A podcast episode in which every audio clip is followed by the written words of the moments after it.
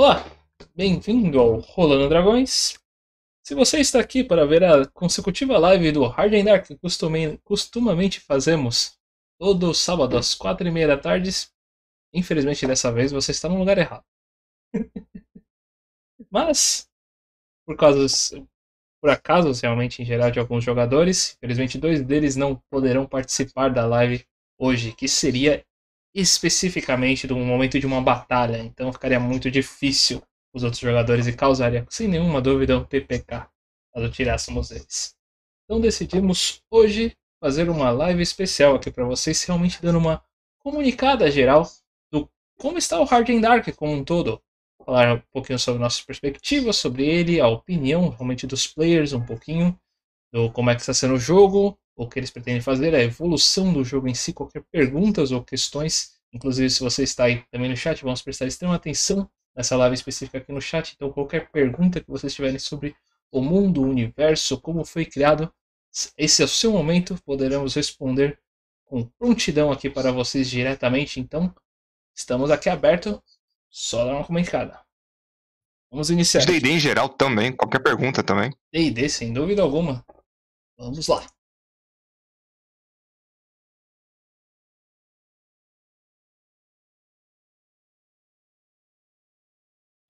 Alinhei agora. Tava me incomodando, o Douglas tá tão no fundo.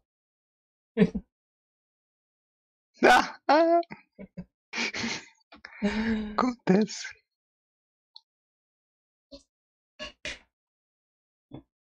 Diga lá, Lahiri. Ah. Lahiri 1 ou Lahiri 2? Qual deles que é a resposta? Eu tenho uma pergunta. Droga. Pergunta. Wala. Agora, agora tudo que eu vou ser Wala. Tô ferrado. Aquelas perguntas, tipo, que de classificado do Facebook, né? Vou mandar aqui. Né? Aqui, ó.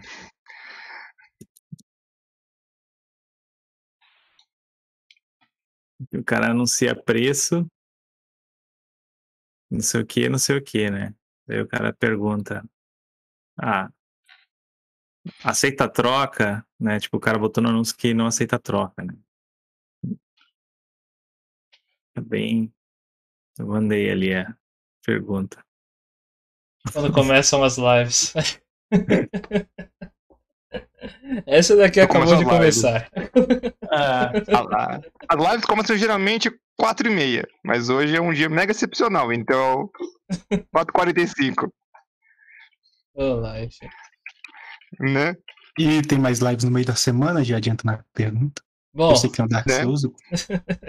tem a Dark Souls a quarta-feira, mas infelizmente eu vou ter que alternar o horário dela, porque agora eu vou voltar a trabalhar de período integral. Então provavelmente a live vai ser algo em torno de umas seis e meia, sete horas. Mas ainda vou manter a live do Dark Souls toda quarta-feira, sem dúvida alguma, porque todo mundo gosta de ver eu morrer. Eu não sei porquê. Pocket Souls. Pocket Souls, Ah, exatamente. quem não gosta de uma desgraça, né?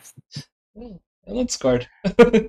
É. A gente tá no Hard and Dark pra isso, né? Darkemon. gente vê desgraça, pra, mas se diverte. É, porque, querendo ou não, a gente não tem o, o, o Ivor se dando mal, no geral, né? Durante as lives. Ah, É. Vocês não veem. O, É I- isso que eu tô aqui. o Ivor. Não, a gente não, mas vem que eu escolhi minhas palavras aí com uma sabedoria, né? Nós não vemos. Eu sei, eu sei, o André sabe o quanto o Ivor sofre no geral, né? Devido ao quesito técnico aí. E vamos, já vamos. Merchan! Semana que vem, aí, sexta-feira, sai o podcast do Vantagem ou Desvantagem, o co-narrador, que é aí um conceito aí que a gente não inventou, mas tudo que, são, tudo que tem pra saber se é bom, se não é, se funciona, se não funciona, sobre o co-narrador, quem é, onde vivem, o que comem e muito mais, vai lançar aí semana que vem. Sexta. Sobre- No Globo... Opa. Sexta- É, isso mesmo, sexta-feira. Não rolando reporters. Não rolando. E, mas ele, mas no geral, eu, André, a gente sabe muito bem o que o Ivar faz e, e no podcast, spoiler já do podcast, a gente fala que se não fosse o Ivar, hoje em dia não tem, não tem Hard and Dark. Isso aí é imperativo, sabe? Ah, o papel do Ivar se tornou aí. Já era importante, e conforme live e outras coisas, se tornou impossível sem, né? Então, mas num podcast a gente fala muito mais sobre o, a importância do coordenador, quais são os lados negativos, óbvio, né? nem, tudo, nem tudo é um mar de flores, mas é, é, é, bem legal. Então, semana que vem aí vai ter bastante. Vocês vão ouvir sobre esse conceito teoricamente inovador. Vocês já ouviram falar desse termo lá? A gente tem um monte de mestre aqui de RPG. Isso é legal. Eu já. acho. Já. É, eu, Mas eu tô... é raro achar. É bem raro é, de achar. Eu tô tentando lembrar porque eu acho que quando eu li aquela reportagem do maior RPG, o maior mesa de RPG do mundo, tem uns cento e não sei quantos jogadores, eu lembro dele ter falado que tinha alguns subnarradores para auxiliar. Se não me falha a memória, são 25, além do narrador em si. É, porque sem jogadores, se sim já tá difícil. É, então, se eu não me engano, ele tinha falado, ele tinha falado subnarradores ao invés de co-narrador, mas acho que a ideia é bem similar. Não, com certeza. Não, é a mesma ideia. Eu prefiro co-narrador, inclusive.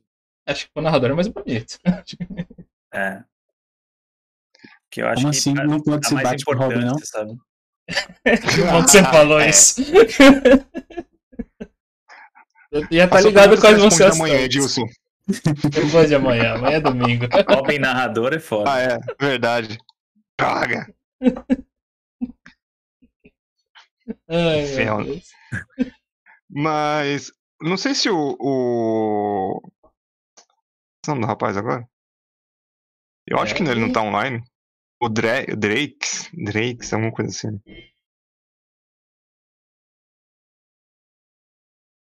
O Caraca, cadê Bardoid ou. Bardade, isso. Bardade, sim, Bardade. É, ele não tá online. Ah. Ele não tá online, não. Porque boa parte também vai ser do gente falar hoje, né? Sobre. Não, já que a gente tem, de novo, Hoje vai ser de um bom dia que tem um monte de mestre na mesa, né? É. o pessoal experiente, então dá pra, dá pra gente tirar bastante coisa sobre world building, entre as coisas. Mas, no geral, né, já, já pra falar do Hard and Dark, Hard and Dark, assim, esses bandos de ideia que vocês veem de nome, Deus, sei lá o que, não foi feito pra Hard and Dark. Tá? É, é, um, é uma ideia minha de um mundo próprio que eu tenho, que eu vou transformando ele conforme a necessidade.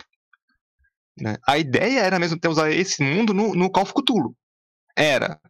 Mas eu já mudei essa ideia, eu vou usar mesmo a base do mundo, do mundo real, que eu acho que vai ser mais interessante. Ah, agora tudo faz sentido. Era pra ser Call of Cthulhu pra gente se não, não. É que a gente ser, né? Call of Cthulhu pra iniciar. Né?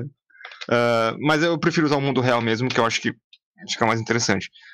Mas então, porque uma coisa que a gente vê muito sobre world building, é, eu vejo muito em post e tal, o pessoal comentando, que assim, o pessoal fala, ah, eu fiz um. Eu tô começando a fazer a minha aventura. Aí o povo me chega com uma descrição mais ou menos assim. Eu, eu não é que tá errado, mas já vou comentar qual é o erro no, no geral. O erro, para começar por aí. Pessoal começa a contar sobre mitologia, sobre os deuses, sobre a formação do universo e como funciona a magia e como funciona a Caramba 4. Aí você pensa, que nível que vai começar os personagens nessa bodega? Os escolhidos, os descendentes de Deus. Exato. E começou a falar dessa, dessa deep, deep lore, sabe? O, essa mega lore. E. É eu tenho essa Mega Lore, mas essa Mega Lore ela foi feita durante anos aí que eu fui, que eu fui ah, adquirindo, colocando as peças no local tal. Para quem não sabe, eu sou um escritor amador, eu, eu gosto de escrever. É, já fiz aí dois projetos de livros pequenos. Uh, se alguém, algum dia alguém quiser ler, coloco lá no servidor para vocês. Uh, e, e, tem, então eu tenho essa, essa lore meio que pré-pronta, é um pacote de lore que eu tenho, que eu entendo essa lore que eu criei, e eu encaixo onde eu precisar. O Legacy que o Ivar jogava era a mesma lore. Tinha algumas modificações aqui, outra ali. Tinha. Mas tem muita coisa que veio daquele mundo como um pacote pronto que eu só encaixo em, em algum lugar. Lógico, eu preciso fazer algumas mudanças aqui e ali. Então, uma coisa sobre world building é. Se você tá começando agora a narrar, você quer narrar um jogo. Cara, a última coisa que tem que pensar é em quais deuses que tem, em qual caramba quatro que existe, em quais são os escolhidos, como é que funciona a magia, por assim dizer. Cara, você tem que saber a cidade, você tem, uma dungeon por perto, se a gente tá falando de D&D, óbvio, e um mini vilão. Precisa de um vilão, um mini vilão, você precisa de um cara, de um ser humano, ou não, pro, pro, pros jogadores baterem. O bom é pegar aquelas aventuras pré-prontas que não sejam muito fantasiosas, tipo a do Avernus e a libertação lá de, do dragão, que eu esqueci o nome. Tiam- a da Tiamat. Tiamat. uhum. Mas, cara, assim, a Avernus é fantasiosa. Então, Ela é muito pra cima. Não seja tão fantasiosa. Tá. Tipo aquela. Eu não lembro. Horror o Douglas Dragon tava falando. É só, um- você só fica dentro de uma cidade. A Ravenloft Strade. Acho que isso pode ser. Strade é Ah, desse tipo. Strat, é. Tem Sobre o uma. world building, é, eu tenho, tenho uma observação que eu gosto de relacionar com duas obras e que, que são fáceis de entender porque, dizer assim, 95% das pessoas que jogam RPG têm contato com as duas obras que são Senhor dos Anéis e Harry Potter. A questão do storytelling, mas principalmente do world building, elas são extremamente, extremamente não diria, mas elas são opostas. O que tu comentou, por exemplo, né, de ir criando sob demanda, que, que eu gosto de usar esse termo de sob demanda, ele é o estilo narrativo, por exemplo, de Harry Potter. Harry Potter, ele fundamenta uma criança que depois vai abrindo o mundo de magia e que vai explicando aos poucos e aos poucos esse mundo vai se expandindo. Que é, eu acho que esse é o gênero mais fácil de encaixar no RPG, que é exatamente o que o, ah, o que vocês estão comentando. E, e o estilo Senhor dos Anéis, que embora a gente goste muito e tal, ele é difícil pra caralho de tu fazer o world building com aquela magnitude e tu jogar os jogadores no meio e, tipo, é, um- é muita informação. Então, só, né, complementando, tipo, esse estilo de world building, por exemplo, do Harry Potter, pra mim, né, ele é superior nesse, nesse sentido. Mas, claro, com o tempo, conforme a pessoa vai pegando experiência, mestrar e tudo mais, ela pode ir criando a Deep Lore, né? Que nem tu comentou que tem o teu mundo. E, mas, tipo, o jogador ele não vai entrando nessa Deep Lore, ele vai entrando naquele microcosmo, lá naquela micro. ah, naquele microespaço e vai expandindo, né? Que daí tem os estilos de narrativas, enfim, né? Então, Só um adendo aqui no- complementar. no que o Michel disse, por exemplo, dos Anéis, é que tão tão complexo que se fosse pra fazer uma aventura, por exemplo, dá pra fazer só da Montanha Solitária e dos anões, sabe? Tem que procurar um local. De tão grande que seria. Sim. É, não, o, o, o, world building do Tolkien é, é fora. É fora da casinha, né? Todo, esse, esse, esse é interessante, que todo mundo, por assim dizer, quer chegar nesse nível no, do world building. Porque é, é o mundo de fantasia, vamos dizer assim, mais antigo e mais bem estabelecido que existe. Na minha Sim. concepção, pelo menos. Eu, eu posso estar errado nisso, mas é o que eu conheço, assim, muito. Um, um que é maior do que o do que do Senhor dos Anéis é o do Star Wars. Mas Star Wars leva uma grande vantagem. O George Lucas não criou tudo. Tem muita coisa do Star Wars, do universo expandido, que não foi o George Lucas que criou. Ele supervisionou e aprovou. Mas não criou tudo.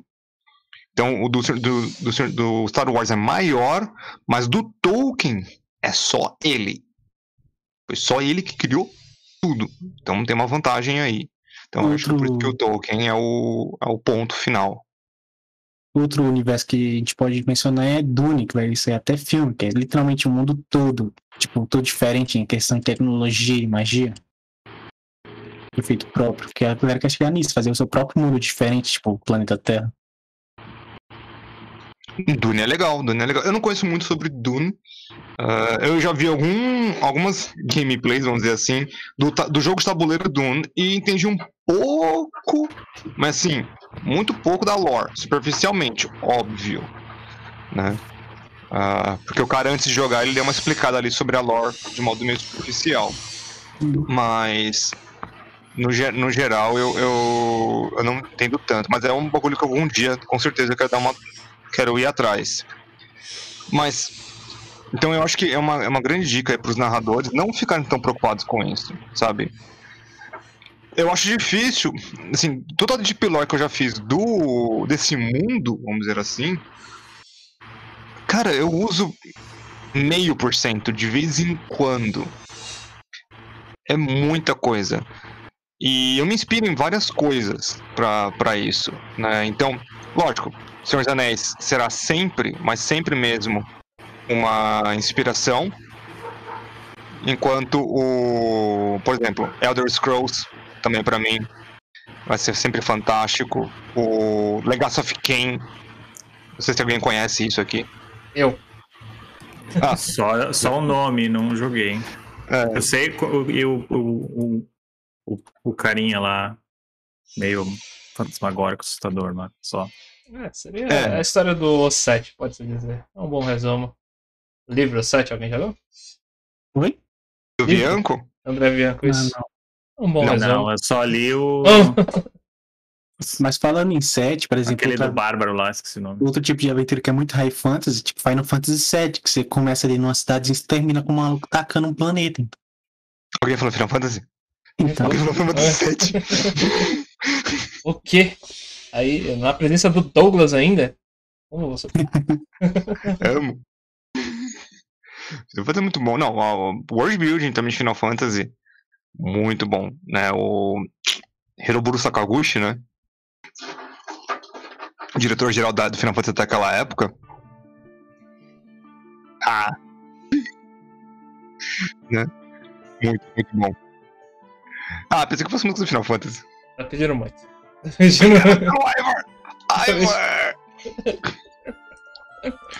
Mas. Não precisa- tá, tá ótima a música. Mas eu falei, nossa, e pior que pareceu do nada Final Fantasy na minha orelha. Mas, cara, eu acho, eu acho legal ter essas, essas inspirações, começar do pequeno. Sempre veja alguma coisa que vai ser útil pra sua aventura. né? Então, no Hard Dark, eu não preciso me preocupar com quem são os deuses, o que acontece, qual é um monte de coisa. Eu comecei pelo, digamos assim, vamos, vamos colocar assim, o ponto médio. Vamos colocar a política local, o que estava acontecendo, quais são, quem é afiliado de quem, quem não gosta de quem, esse tipo de coisinha, porque eu queria ter a possibilidade de fazer um jogo com tendências políticas ali, né? De tipo, batalha de poder, é, entre outras coisas. Até entrar num outro ramo, ou o jogo pender totalmente pra isso. Eu queria dar opção para que isso acontecesse. E eu comecei por aí. E depois, depois disso que eu comecei a criar a- as primeiras quests, comecei a criar ah, quem, quem vai pra onde, quem tá precisando de alguma coisa, quem tem problema. O, eu tenho que dizer que eu tenho um grande erro de como narrador. No final do dia, não importa o que eu faço, parece que eu sempre crio um mundo com um Doom Clock, velho. Nossa! Ah, eu preciso parar com essa mania de criar jogo com Doom Clock, sabe? Tem um, vocês têm um período de tempo pra, pra terminar. Lógico que vocês podem fazer ações os quais vocês vão puxando esse tempo mais pra frente, né? Acabando com, com os planos dos vilões. E até o momento que ou chega no empate, ou vocês ganham ou perdem. E eu Eu acho vi- que eu preciso pirar. eu vi uma discussão sobre isso no Facebook, que a galera fica dizendo, não, mas não é porque a galera tá lá colhendo flores para um fazendeiro que o vilão vai ficar só sentado. Nicho de Doom Clock. É, tem um contexto Não, é lógico também aí. que um dia ele não vai colher flores também, né? É. Pode ser. Mas enfim, sim, sim. Só, só pra... É, mas, mas a- acho que eu, eu entendi a perspectiva do Edilson. É, é porque normalmente o pessoal faz muito disso daí, ficar embromando e achar que simplesmente não vai acontecer nada. Então, tem contexto realmente o seu universo ser dessa forma, porque faz mais sentido. Só fica mais trabalhoso pra você. É, Não, o problema não é Então, esse universo, é todo jogo que eu faço dado nisso. Esse é o meu B.O., tipo, tudo tem um Clock. Coisa que eu. Eu juro. Eu juro. Eu juro por The, por the Number of the Beast, o álbum do Iron, que eu não farei isso no Call of Cthulhu. Tá. Cara, acho que tem duas coisas. Primeiro que eu lembro que a gente falou disso ontem, sobre a ideia do Metroidvania. Mano, se você Ah. quer fazer uma exploração com Doom Clock, saiba que um é inimigo do outro. Sim. Tá certo? Do. É, Ah, mas não precisa ser um número pra amanhã, filho. Pode dar sim, mas é aquela coisa. Geralmente você vai precisar de um certo item que vai estar em um certo lugar, você vai ter que explorar pra achar isso pra depois passar pro próximo. Aí pode entrar coisa de escolhas, né? Sim. Ou você faz isso. não faz isso. ser necessário para cumprir a quest principal. Não tudo, não precisa ser também uma coisa só. Mas deixar algumas coisas, por exemplo, se você fizer isso, tua pessoa vai morrer. Mas a outra pode se beneficiar ou pode viver por conta dessa escolha. Lembra que, por exemplo, tinha um jogo que era Pathologicals 2, Uhum. que era realmente de um Jogão. médico jogão. que ele não conseguia salvar todo mundo. Mas com o recurso que ele tinha, ele conseguia aumentar a chance de sobrevivência de um ou outro. E as escolhas dele não tinha muita coisa de. Não, isso aqui tá completamente certo. Então eu compararia Radiant Dark mais a isso mesmo. Eu já adianto Não que nesse tem tipo escolha de... certa, não tem escolha errada. Mas todos jogos vão afetar alguém. Eu já adianto que nesse tipo de jogo aí, um Metroidvania com time, eu, eu simples e puramente não conseguiria um final bom, eu perderia todos, porque você terminar Castlevania Symphony of the Night com menos de 240% do mapa tá errado. Você não fez nada. Ele falou só pra me afetar, gente. Não, lembro que ele Não falou foi. isso pra mim também quando eu completei o Hollow Knight com 99%. Não, o Arva sabe que eu não tenho, não tenho paciência. Isso, que vocês terminaram Crash Bandicoot, faltando um pra pegar. Eu tenho Ah. jogo que não, Ah, eu voltava. não platinar é, não vai. Cara, Crash era foda. Crash, Crash, Crash, Crash, Crash, Crash. Mas isso do Don's Clock é.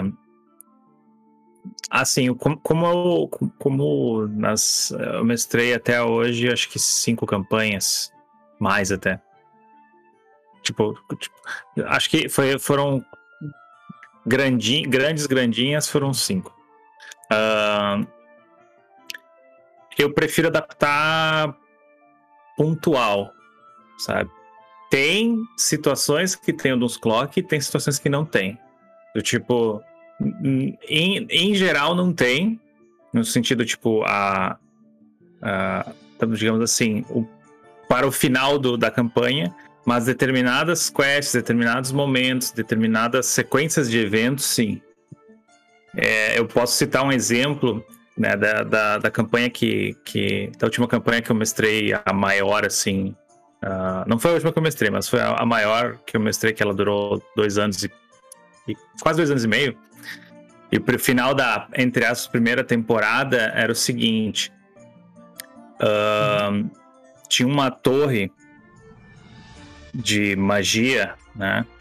Que ela ela foi explodida num atentado terrorista e esse atentado ele era para para desestabilizar a região porque né e o Antis que eram os antagonistas dessa dessa campanha eles queriam desestabilizar enfim né só que a, a torre ela tinha uma, um mecanismo de entre aspas backup o que acontecia caso ela fosse sofrer algum atentado ou algo do gênero ela ia ficar sempre replicando os últimos cinco minutos em ciclo.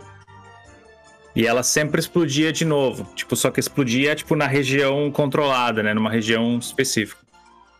E aí o que que a campanha, o que que foi o, o, o, o que o pessoal teve que fazer? Eles foram atrás de umas, umas esferas mágicas. E essas esferas, elas podiam, ah, junto com um aparato lá de um grande artesão mágico, enfim, né? Ele. ah, eles poderiam entrar e viver alguns desses ciclos, né? No caso, quatro ciclos, sem eles serem destruídos pela explosão. Então, tipo, eles tinham quatro ciclos com a torre sempre replicando os últimos acontecimentos da torre, ou seja, todas as pessoas que estavam lá e tudo mais. Então, tipo, era um, era um loop, né? Só que ah, no final do loop a torre explodia e se eles estivessem lá dentro eles morreriam. E o objetivo era restaurar a torre. Então, esse é um, um exemplo, assim, de, por exemplo, tu aplicar um, um, um clock bem específico, eu diria, inclusive, né? Porque eram cinco minutos e, e eu, para ficar fácil, né? De contabilizar, eu não que não fosse fácil com cinco minutos, mas eu, eu optei por transformar o turno em 10 segundos, no caso. Então, Uhum. e, e, tipo, e, eu tinha um Excel, pra você ter uma noção, eu tinha um Excel com os acontecimentos de cada, tipo, 10 segundos, assim. Aê, mais um E- mestre que usa Excel. Um no mesmo time. É nóis. E aí, tipo. Porque a torre tinha seis andares. No minuto, sei lá, 4 e. e- vamos, vamos brincar, né? No 4 e 20. eh, Dependendo de onde um player ou outro player tá, tá acontecendo alguma coisa ou não, né? Então. ah, mas a, a ideia do Doomsday, eu acho que, tipo. Pra esse momento é isso, mas ao mesmo tempo tu, tu para outras situações, do tipo, eles tinham o tempo que quisessem pra conseguir as esferas. Mas no momento que eles decidissem entrar, aí eles têm um clock, sabe? Então eu acho que dá pra alternar, sabe? É uma boa maneira de você equilibrar o sistema como um todo. Eu curti também. Acho que o maior Hum. padrão que o pessoal acaba fazendo isso é normalmente colocar esse Doom Clock só em situações em que pô, a torre em si está desmoronando e sendo destruída. Não é mesmo, Douglas? Douglas só fez uma, mas ainda assim eu É. acho que é bem comum com alguns mestres acabarem colocando esse. Pelo menos comigo, eu já sofri umas cinco vezes. Ah, mas é legal, mas é legal. É legal, É não reclamando, é sempre divertido ver esse espírito de Cara, é jogadores. legal explorar várias coisas. Então, é tipo. Eu acho bom essas alternâncias aí. É, não, é assim, o. Eu, por isso que eu falo, eu, eu, eu acho legal a ideia. Acho muito legal a ideia. E assim, mas eu, eu sei que eu preciso parar, quando eu digo preciso parar, que eu exagero. né? Acho que o, eu peco, no RPG eu peco pelo exagero. Não de interpretação, né, só o quê, mas de. de...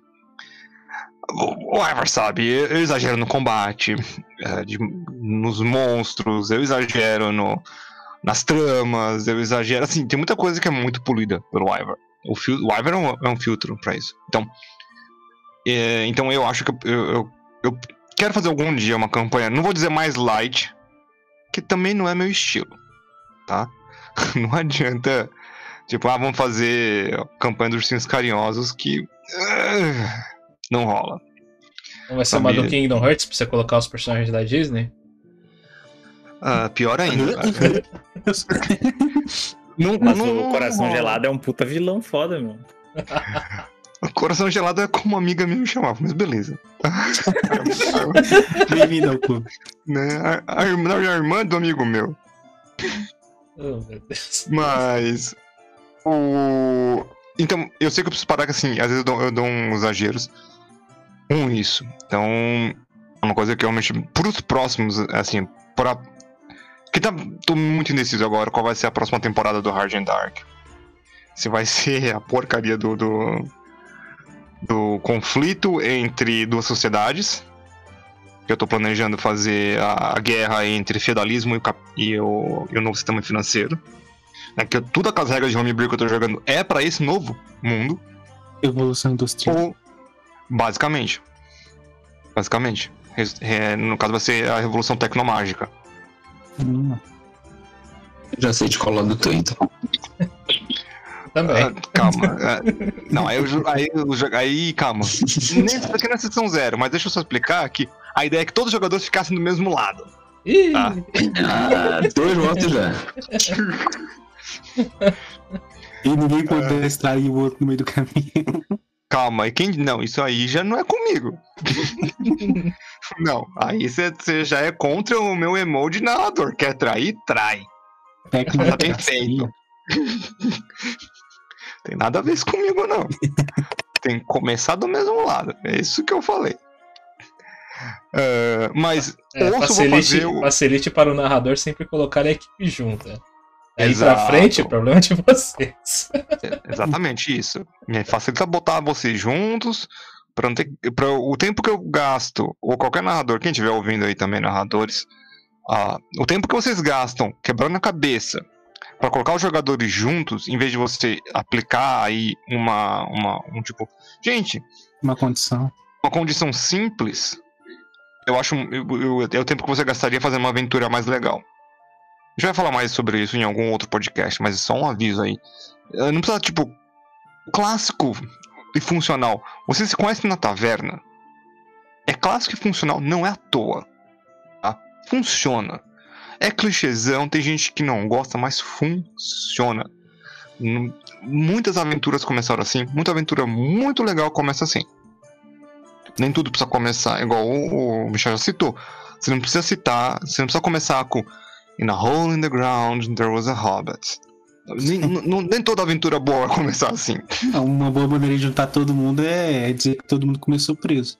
Então, Bota eu mestrei, mestrei uma campanha que eu comecei, que foi a única vez que eu tentei fazer isso. E depois eu, eu senti que, tipo, dá pra fazer Origins um pouquinho diferente, até dá, mas, mas dentro desse limite aqui. Mas eu tentei, eu mestrei pra sete players e foram meio que, dá pra dizer assim, três grupos. Tipo, três grupos de, de entre aspas, origens similares. E até juntar os. Tipo, foi, a primeira sessão foi só pra tentar juntar os- a- o pessoal. E, tipo, só funcionou muito bem porque o pessoal era, dá pra dizer assim, colaborativo. Né? Mas eu acho que, tipo, realmente, como tu falou, é muito trabalho pra, pra juntar pra um negócio que daqui duas ou três sessões vai ser tão irrelevante. Ninguém vai lembrar. Tipo, não, até vai, mas é, é- é pouca, tem pouca relevância, sabe? Pra, tipo, pra história. Um vai Então- pegar uma informação, a outra vai pegar, que vai ser de pouquinho em pouquinho, ninguém sabe de tudo no final.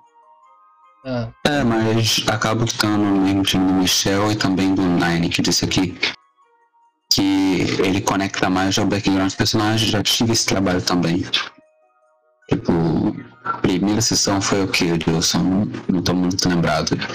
Encontrando na taverna, um eles tinham um festival. órfão, o Era paladino. um festival, é. É. Era um festival que eu selecionei a pessoa que tinha, teoricamente, background mais fora da casinha, que era o Warlock.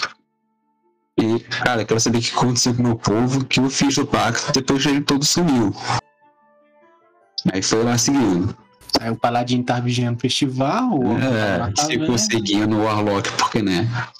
É quase que o dever de um paladino. Ser Não era seguindo porque era um na Warlock, era seguindo porque era um Draconato. um Draconato Warlock.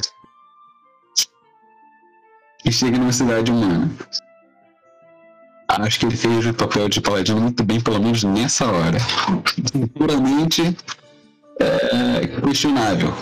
Mas, em geral, era um festival que tava rolando lá, da aniversário da taverna.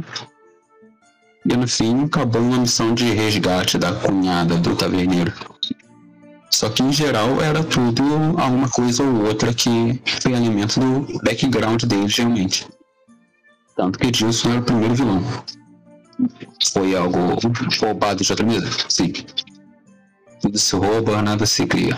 Seja um É monstro. como, como diz Matt Colville, como diz o Ivar e o, e o André, o Douglas tem um match pra tudo. Como diz o Colville, e o Seth Skorkowski também ele fala isso, narração, como ninguém tá ganhando nada com isso, vamos dizer assim, é dinheiro, né? não- Cara, é basicamente furto. Você pode colocar o que você quiser na sua Inte- campanha. Propriedade intelectual não existe. Mas, Exato. mas ainda assim, Eu me dei tão bem. a, a me- tu pode. Que, é- que eu, eu mencionei, né? Aquela minha primeira quest que eu gosto de testar quando é com player novo, assim, né? Testar um pouco da. Como vai ser a, a ideia da pessoal. Ah, tu pode aplicar a mesma coisa que foi aplicada em outra mesa, em outra situação, e tu vai ter um resultado que ele, tipo, não vai ser igual. Talvez vai ter. De fato. Tal- Talvez dá pra assim, o resumo pode ser igual, mas tu vai ter os nuances de cada um, porque são pessoas diferentes. Às vezes mesmo sendo, sendo as mesmas pessoas. Sim, mesmo fato se de ser um uma pessoa, mas diferente. três meses depois já mudou muita coisa. não, Não, isso foi um dia depois. Até a rolagem. é a rolagem. Né? Não, Tem personalidades diferentes, vão ter situações, a rolagem, como tu falou, às vezes a rolagem vai mudar o outcome. Então é, é. Isso de copiar, na verdade, tu, tu tá adaptando. Porque que não é assim, tipo, é uma adaptação. E, e todo mundo, tipo. ah, o, que o que eu gosto de comentar é que, tipo, o importante é tu ter boas, boas fontes. Né? Tu beber de boas fontes. Tu bebe de boas fontes, tu, tu vai poder adaptar coisas boas, sabe? E tu sempre. E por mais que tu ah, copie, tu vai acabar dando teu toque, sabe? A não ser que o cara tá só lendo, tipo, O script. o script, mas, né, enfim, aí é- são outros 500. E se a pessoa Não. se diverte também, né? Quem... Tem que dar aquele eu. toquezinho, aquele toquezinho, eu concordo. E assim, o bem que o Árvore tá falando do Baraban. É a mesma aventura, literalmente a mesma aventura, a mesma coisa. Um deles, eles acabam com o Baraban e quase se ferram por isso. Que o bar, eles chegam lá no, no, no Baronato e falam: A gente matou o Paladino. O pessoal, tipo, que? Impediu. Não, mas uma coisa que sempre acontece é o, é o guerreiro cair da escada. Então. O guerreiro caiu da escada. Não, Isso foi foda. Isso foi, isso foi verdade. Já no, no- no- no- na mesa atual, foi, foi muito em cima, foi, foi muito legal, porque todo mundo queria matar o Baraban. Todo mundo, todos os personagens queriam matar o Baraban. Isso aí não, não adianta esconder. E o último golpe foi do Marcão, o único outro Draconato. Ele falou: dano não letal. Beleza. Né? Deitou o Baraban, capturaram ele, tiraram a armadura, tiraram o caramba 4, amarraram ele, levaram pra cidade pra ser julgado. E hoje em dia, eu, tipo, é o puxa-saco do Bombonzano, né? Que o Bombonzano ah, Não está mais entre nós. não está mais entre nós. É, o, Se existe alguma correlação, não. né? Mas é, é- é- é legal. E né, vocês falaram do o Nine falou aí, o Nine. Nine. Otaku. Pra mim é o Otaku. Com esse desgraçado desde que, desde que eu tenho 15. E na época, otakus eram meio raros. Era um bando de headbanger, ele era o único otaku pegou o nome. Então, quando eu chamar agora otaku e vai falando com o Nine, eu tô- não tô falando com nenhum de vocês. Tô falando com o Nine. A força do hábito. né? Mas, de qualquer jeito, o Otaku falou aí sobre esse negócio do, do background. E eu tenho uma dica. É uma dica mega preguiçosa, mas é uma dica. Faz que nem eu fiz. Eu chego pros meus jogadores e falei assim: Então, o que vocês querem na vida? Ah, eu quero descobrir quem matou o, outro, o maluco e me, e me deixou com a culpa. Ah, quero buscar um, um lugarzinho no sol. Quero buscar, quero buscar aventura. Quero descobrir onde tá o meu, quem matou meu irmão. Tudo isso tá lá. no- nesse continente, sendo pra, por causa disso. Ah, É uma- sim. Ah, os aventureiros falam: você tem uma espada, meu arco e seu irmão. Entendi. Isso, irmão. É preguiçoso? É. Não, não, não vou falar que é uma jogada de gênio. É pregui uma jogada preguiçosa. Mas, como eu disse, você poupar a sua energia mental pra isso, você fala, é isso que você quer? Quer? Aí o narrador, e ainda tem um outro ganho nisso. Que você como narrador, você... Eu não, eu não tinha planejado, teoricamente, um, um, um segundo clã de Draconatos no meu mundo. Tinha uma outra coisa pra atacar na montanha em V. E eu coloquei eles lá. O primeiro clã de Draconatos já tava pronto. Ah, mas o segundo não tava. Eu coloquei os dois. Eu ad- adaptei. Não tinha algumas outras coisas, então eu fui colocando coisas no meu mundo e o meu mundo se tornou mais vivo, mais interessante devido aos meus jogadores. Então isso é uma coisa que o, o- faz, faz muita lógica pra mim. Então, foi preguiçoso? Foi. Foi mega preguiçoso? Foi. Mas funciona. Você Eu- precisa. eu- você- eu o jogador, o narrador precisa. Eu não acho que é preguiçoso. Eu Obrigado. acho que. Eu acho que é. Uma Assim, jogada de mestre. Tu, tu, tu... KK. Ah, eu acho que, tipo, é, é uma. Porque isso, isso que tu tá fazendo que é o que eu gosto em, em mestres, é o que eu tento fazer, e a, nem, nem, sempre a gente acerta, mas a gente tenta, né? É cocriação. É, os jogadores, eles estão te apresentando um background e, né, tu tá adaptando de uma maneira que encaixe no mundo. Tipo, tu não tá dizendo não. Ah, eu não vou botar isso aí. Não, vamos fazer, só que vai ser da maneira que fica um pouco mais fácil de adaptar. Eu, eu penso, é, como é que eu vou dizer? Para mim é o pensamento do copo meio cheio. É, tu tá trazendo aquela coisa nova, tu tá trazendo o, a ideia que o jogador trouxe, né? Tu não, não saiu dizendo, não, não, isso aí não pode, isso aí não tem. Não, tem. E que coincidência, tem aqui. Mas tem. Então, tipo, eu acho, pelo contrário, eu acho que é mérito e, tipo, a e também tu não pode simplesmente largar tudo, todo o planejamento, tudo tipo, não, tem, mas tá lá na puta que pariu e vocês nunca vão ver isso. Então, então tipo, eu acho que, pelo contrário, eu não acho que é preguiça, acho que é um esforço inteligente, eu diria. Acrescentando mais alguma coisa que também não acho coisa de preguiçoso, é que, por exemplo, quando você só tem o background de jogadores, não pergunta nada, aí você tem que ficar se forçando a, tipo, dar um motivo para eles ficarem juntos, sendo que você não apresentou nada da história dele. Então, tipo, perguntar já dá para você ter uma ideia do que você pode colocar para influenciar os jogadores, ajudar um ao outro. É, e, e, tem muita coisa do, quando a gente pega background que é muito de, de tier. Quando eu digo tier, é o tier literal do jogo, tá? É o tier 1, 2, 3, 4, que é o nível 5, 10, 17 vou lembrar os tiers mais altos. Que, por exemplo, a história do Lilith, né, ela não podia aparecer tier baixo. Não, não tinha o que fazer. Tipo, era o Império de Elfos contra uma guerra de Orcs. Eu, bicho, isso aqui não é pra tier baixo de história. Não tem onde enfiar um exército de elfos no nível 2 ou 3. Uh, ah, enquanto a história de Saltar tinha vários personagens soltos, e eu resolvi pegar um deles e passar pro mundo. Né? O, o, do Michel já, assim, eu não sei. Eu vou até perguntar pro Michel. Já que ele tá aqui, já falando sobre tudo. Uh, aquele braço mecânico, você colocou como um tipo de um teste? Foi só uma coisa que teve na sua cabeça? Pode, não, pode falar. Foi a ideia também. de talvez querer puxar algo. algo narrativo também, assim, foi do tipo.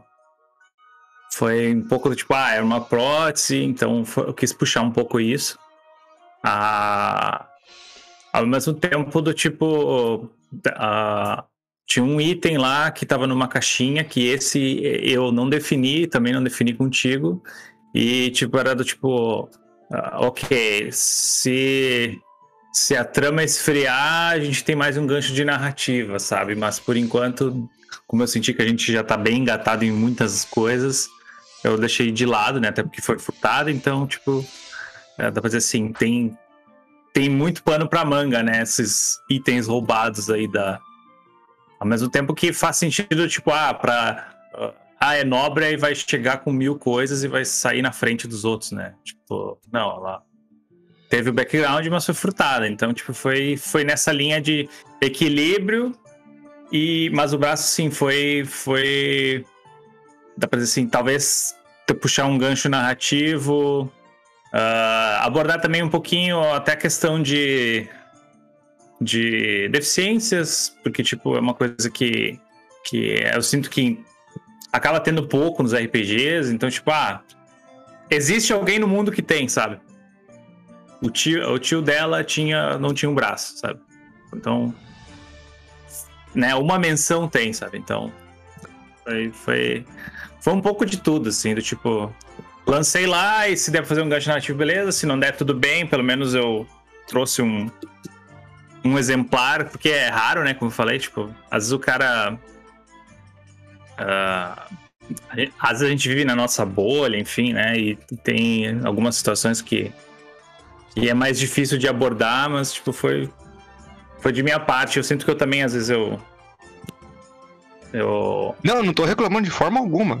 Não, não, não, não e nem, nem, nem nesse sentido, mas eu, eu sinto que às vezes eu também eu falho em algumas situações ah, uh, de puxar situações que eu não vivencio, que então foi, foi, uma, foi puxar um pouco disso também.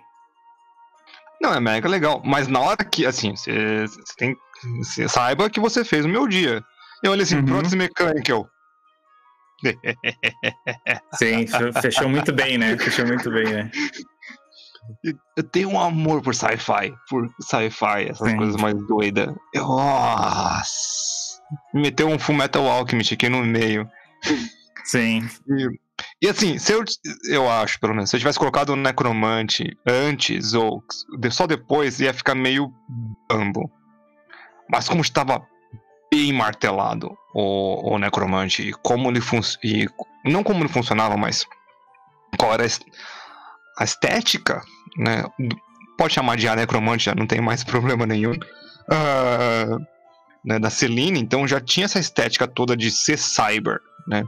Infelizmente, não, essa, essa, essa, essa- Eu acho que essa sessão não foi gravada. Foi antes. eh, Não foi gravada, com certeza. Foi umas Com primeiras certeza. tretas.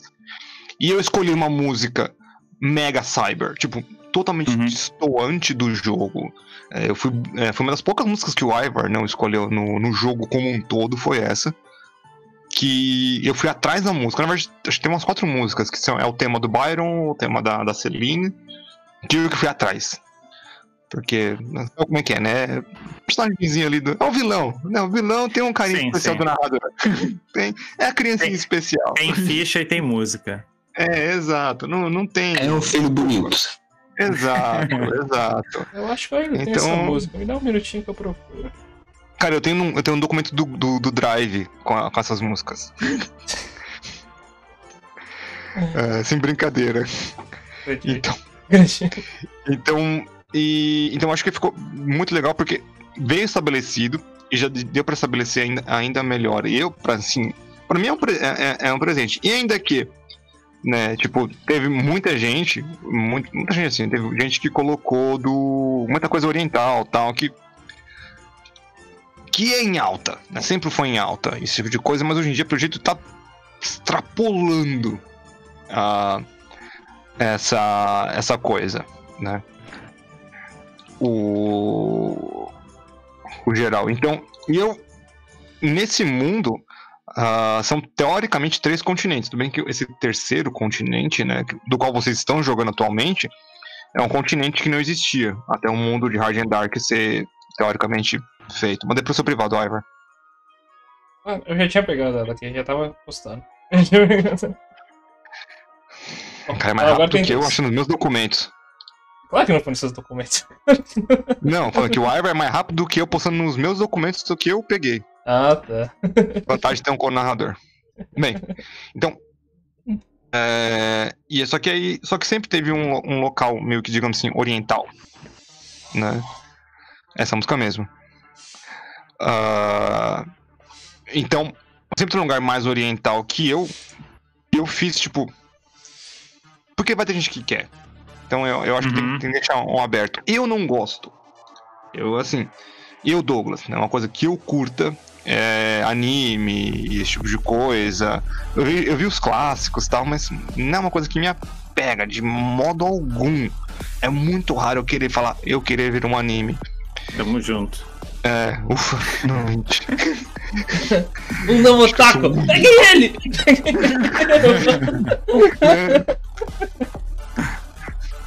Eu acho que ninguém nunca se importou tanto assim comigo. Principalmente depois dos Né? últimos que entraram no server. Nossa, não, e assim. eu- eu- mas eu sei que vai ser essa a vida do, do Rolando Dragões, por um geral. Né? Não, não tem muita escapatória né, disso. É, é, uma, é um tipo de.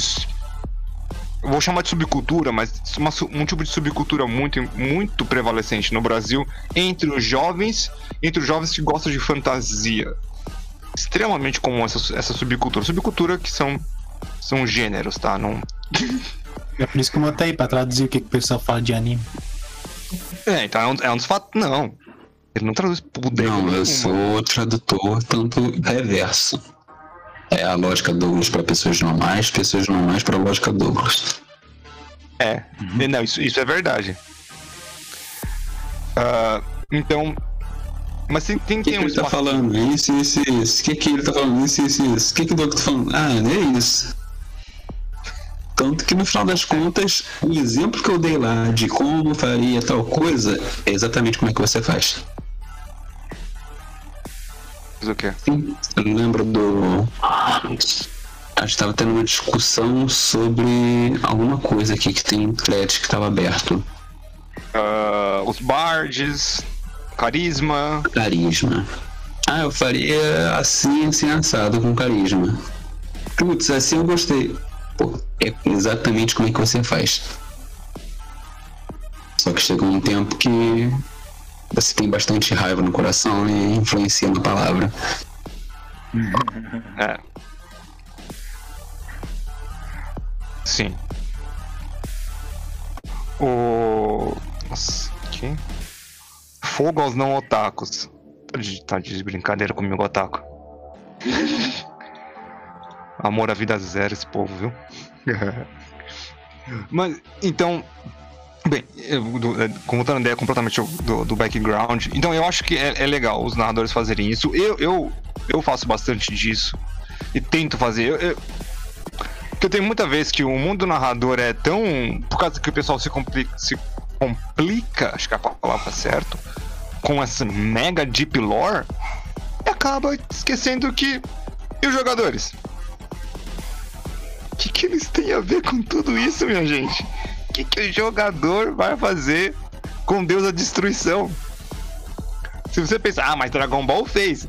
Gente, Dragon Ball, isso desde os anos 80, aquela bodega. Desde o Goku me- meio teco até o Goku dos Deus, sabe? Tiveram 30 anos de anime pra enfrentar um Deus. É muita história, é o maior RPG que existe. É, mas o Broly lá conseguiu superar um deus em uns 2 minutos de luta, então.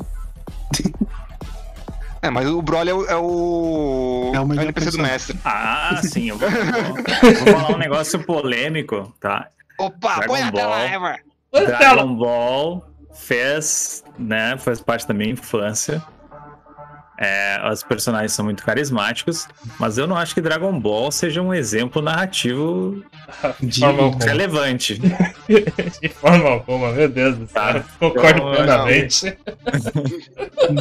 Eu só esse Eu exemplo, que, porque é o único anime que eu conheço. Dragon Ball é fraquíssimo. Mas, O cara que pega um tronco, taca e viaja no tronco. É. Agora que é. Já que a gente já Mas os personagens são muito bons e muito bem desenvolvidos. Tirar ela. Eu gosto dos É, eu, personagens. eu vi até o Z com força. É, Eu vi até o Z com força. Depois disso, eu não, Não, não, não viu o mais. GT? Que coisa. Eu vi só o Broly. mano. Ah, mentira, mentira, eu vi um pouco do GT sim. É que eu acho que eu esqueci do GT por algum motivo. Porque não é relevante. O quê? Eu não curti muito o GT, sou bem sincero. Eu não curti, não vou falar que é ruim. Você Eu o meio mundo. Eu não gostei. Então, tem umas partes legais, não vou mentir, tipo, não, não é de todo mal. Eu curti a, a transformação do Super Saiyajin 4. Eu achei Ah, que aquela sim, transformação sim. era legal. A melhor de todas. Isso O aí, visual dela. certo. Ah, o visual dela eu achei Ah, legal. Eu acho. Putz, tem muito contexto realmente com os Saiyajins em si. Pra mim é uma das melhores transformações. Poderiam na ter. verdade, tá, est- tava estranho que não tivesse algo relativo a isso. Exatamente. Depois que tiraram a calda, ninguém mais tocou no assunto. Né? Ninguém mais é O cara mais. tem um rabo, né? O cara tinha um, o cara tinha um rabinho ali. Da minha irmã útil. Quer dizer, no, no Dragon Ball normal era. Normal antes do Z. É, No Dragon Ball, Dragon Ball em si era muito importante esse rabinho dele, mano. Todo mundo falava Sim. disso e ele usava muito. De repente, Usava, dane-se. né? É o que eu comentei. Eu não acho que. Não, é, narrativamente, Dragon Ah, Ball é um não. desastre. Não, não. Não tem como. Completo. É, mano, Tem história? Tem. é importante. A história é uma justificativa pra porrada? Sim. Exato. Aceitamos. Isso. Ah, mas aí vira 90% Bleach. Aceito. Também, mesma coisa. Não. Bleach é pior. Bleach, nego não se contentou com ter uma raça do livro de jogador. Quiseram colocar todas no mesmo personagem. É, deixa meio absurdo. É, Eu já não sei. Eu já não sei o que vocês estão falando já. Basicamente, imagina o cara que nasceu humano e terminou Tiflin, Asimar, Iwanti. Tudo mesmo Nossa. cara. Saltair aí, tá É. começando. Essa tá era a primeira É. passa. Só tá, só tá vai virar um, na verdade, né? Um. O. Mas de qualquer forma, eu acho, eu acho legal usar, usar sempre o background dos personagens, ainda que você use pouco, ou dê só umas referências. Vale a pena, vale a pena se preocupar um pouco com, com isso. Pelo menos um pouco. Ah, É, Deixar ali voltando o, personagem. Não, Voltando pra característica lá de ah, deuses, jogadores enfrentar Deus.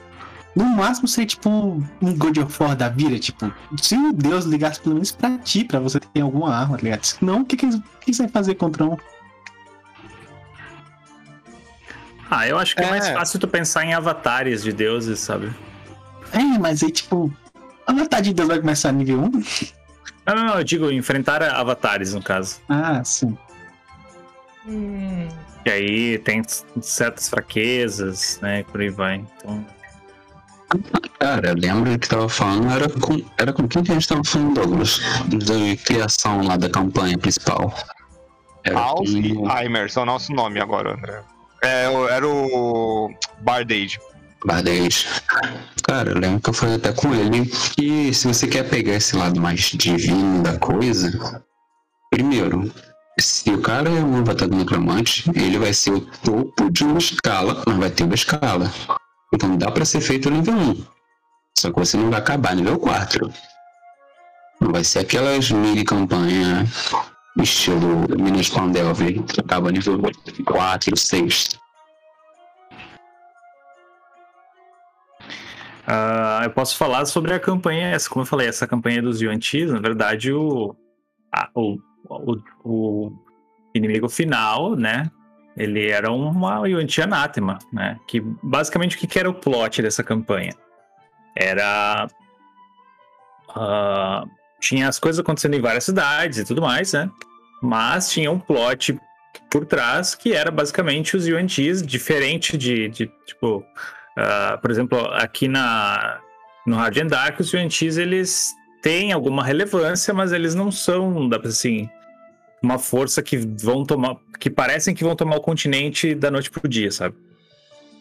Então, pelo menos é, é o que, é o que eu, como ah, percebi, assim, né? Posso estar errado. Mas Cara, não, não me parece que, tipo, os Yuan-Tis, assim. Que- É, o que eu percebi é que eles estão tentando sobreviver. É, Sinceramente, estão sobrevivendo para futuramente, quando o Byron tirar todos os humanos, eles cultuarem o deus antigo deles de volta. Sim. Nesse, nesse universo que eu criei, enfim, né, em Amerhad, que no caso era se passava tudo num continente, o universo ele é maior, mas em Amerhad, ela que, que, que o, co- como eles estavam eles estavam infiltrados na política de várias outras cidades. E com o quê? Basicamente eles né, sequestravam pessoas ou né, pagavam nobres e eles pagavam muita grana porque tipo eles ah, tinham bastante trabalho escravo. né? Então eles conseguiam financiar muito bem o seu aspecto né, para começar a infiltrar na, na política local e cada vez aumentando o exército, né, com novos sequestros e, e, e ataques e tudo mais. Né? Então eles ah, era uma força crescente. E embora não tivesse um Doomsday, talvez chegaria o ponto que eles não teriam mais como né, ah, se livrar deles e eventualmente eles iam tomar as outras cidades. Tanto que uma das cidades ela foi tomada pelos, pelo, por, por eles, né, enfim. E no caso, a liderança era sim um, entre aspas, Deus. E na verdade a campanha ela começou no nível 1 e eles no nível 12, né, que teriam o poder, enfim, para para bater de frente com esse Deus e foi, né, foi uma luta bem complexa. E claro, entre outros artefatos divinos lá, enfim, mas ah, dá, eu acho que dá para trabalhar Deus, eu acho que funcionou, funcionou nessa campanha. Mas, pô, nível 12, a gente tá falando de nível 12, personagens que começaram do nível 1, que, que diferente de, tipo, quando tu vai pensar numa campanha, num, numa on-shot ou, sho- ou aventura curta, tu fazer o personagem nível 12, tu tem um, um nível de conhecimento do teu personagem. Quando tu vem com ele desde o nível 1, cara, tu domina o teu personagem. Ou deveria, pelo menos, né? É, É, no, no, é, no- no caso, sim, mas, tipo, né? ah, é a tendência, né? Deveria. Vamos Então, ignorar os casos à parte. É. claro que tem, tem personagens que às vezes são tão complexos que, tipo, tu, sei lá, tu vai descobrir coisas tu- tu- que, que tu sempre tá descobrindo possibilidades, né? Tipo, ah, eu com a mid no Hard and Dark, eu tô descobrindo coisa pra caramba. Tipo, ah, acho que a, a ideia do drone é uma ideia que eu nunca tinha usado até então, e é uma surpresa pra mim, assim, e, e, é assim, tô testando as possibilidades. Acho que pra maioria da mesa também não é uma coisa. É uma coisa diferente, sabe? Então. É, é um aprendizado. E com certeza, tipo, se um dia chegarmos ao, sei lá, ao nível 12, vai ser, vai ser. O domínio que eu vou ter vai ser muito maior do que se eu tivesse criado a ficha nível 12 agora. Então é normal, né? Se não me engano, tem, né? O problema de começar com personagem nível alto.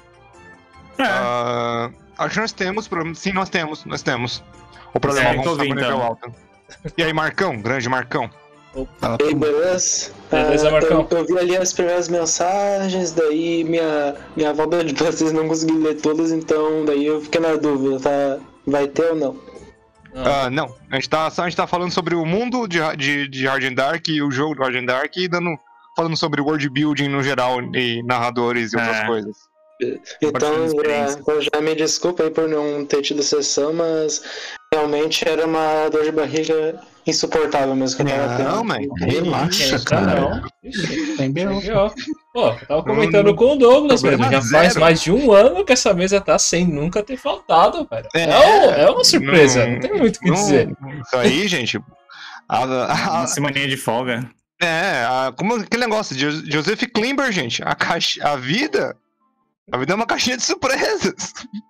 Cara, É, não me eu que diga, esse- ontem. Esse projeto aí de fazer essa live com o pessoal, com o jogador mais conversando, o Douglas tinha desde o início da mesa. Tinha. Tinha. Olha, o diário de campanha era pra ser um podcast, virou artigo. Ah, vamos, ah, vamos abrir o jogo. O podcast era pra. O diário de campanha eu queria gravar, eu, somente a minha voz, pra fazer isso. É, estilo Matt Colville, nada se cria, tudo se copia, ele, já, ele fazia isso, mas não ia me gravar, porque Ligado? é, minha cara não agrada a ninguém. Nada que eu feito especial não resolve. uma espécie de zangado. Tu vai ter que eh, botar. Tu, pra tu ser gravado, tu tem que, vai ter que sempre fazer uma cosplay do, do Imperador. pra esconder o rosto. É, putz, velho. Acho que, minha, acho que minha esposa consegue fazer uma maquiagem pra ficar igual o Imperador. É, não, cara.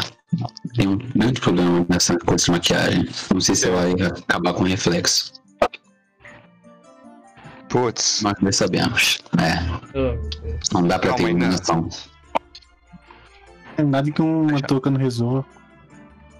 Aí Já sim. Né, mas o, o, o, Cid- o Cid usa o capuzinho, né, André? Tem que estar em mente já o cosplay completo. Sei lá. Ela tá, Nossa, tá vai falando que já é igual. não Né? precisa do, do manto. Obrigado. Ah, cons- consideração total. Ei. pra que, que você precisa de amigos, né? Quando você tem um otaku. Tá bem, vai. Mas, cara, assim, acontece esse tipo de coisa. Então, o diário de campanha era pra ser uma gravação, mas aí devido ao tempo que eu levo pra fazer para fazer edição do podcast, é, não, é, não é possível, porque eu tenho que fazer uma outra edição, aí tem que fazer um monstro, aí tem que pensar na campanha. Então, e escrever é bem mais fácil pra mim, pelo menos, né? Como eu disse, eu gosto de escrever. Então, pra mim escrever sempre é mais fácil. Então, o diário de campanha como tá hoje é por causa disso, mas eu sempre quis bater esse papo. E a gente vai ter mais um, com certeza, no final da campanha. Mas esse vai ser um pouco mais chato, talvez nem seja uma live. Que é pra falar sobre as regras. Que eu sei que as regras vão ter que ser mudadas. Óbvio, essas regras são testes. Né? Mas É, ainda, que eu, ainda ter- que eu fique nela. Dá pra até dar umas certas sugestões aí do que pode ser mudado, né? Não, tô sempre aberto a sugestões. Uma coisa que acho que você, o Marcão, já, já, já, já falou. O Michel já falou. Acho que o Saltai, acho que o André já falou. Não vou me lembrar. Isso porque o André já é um pouco mais tempo. Eu muito menos. né? Que é do bagulho da magia, que é quando rola o dado, é, tem que ser pra você, tipo, você ganhar de volta um slot de nível slots. 5. É, É. tem que tirar um 5 ou mais. Eu curti a ideia. Quando vocês me falaram isso pela primeira vez, eu. Por que que eu não pensei nisso antes? É a minha primeira reação. Mas ah, eu tenho, seja ruim ou seja mal, né, é, é o, é o que eu faço. Eu não curto mudar a regra mid-campaign. Sim, sim. Até porque o balanceamento que tu pensou, né? Tipo. Sim. Então, Então, mas eu adorei a regra, achei sensacional. Isso. Eu acho que a única vez que, que deu uma mudada foi na, na regra da- das quedas lá, por causa da matemática mesmo, que era meio absurdo. É, não, é, aquilo ali não, não tive o que fazer. Não, aí tava muito quebrado. Aí. Foi bem no começo também, então. É, Sim, deu pra, deu pra. Deu tempo pra mudar. tem pra mudar. Então, tava bem quebrado mesmo aquilo ali. Mas hoje em dia eu acho que aquela regra ali. Tá, óbvio, tá tudo aberto a mudança, como sempre. Só deixa que coloca na mesa qual regra era certinho. Porque a gente tá Ah, tá. citando A regra coisa é que nós quatro Beleza. sabemos.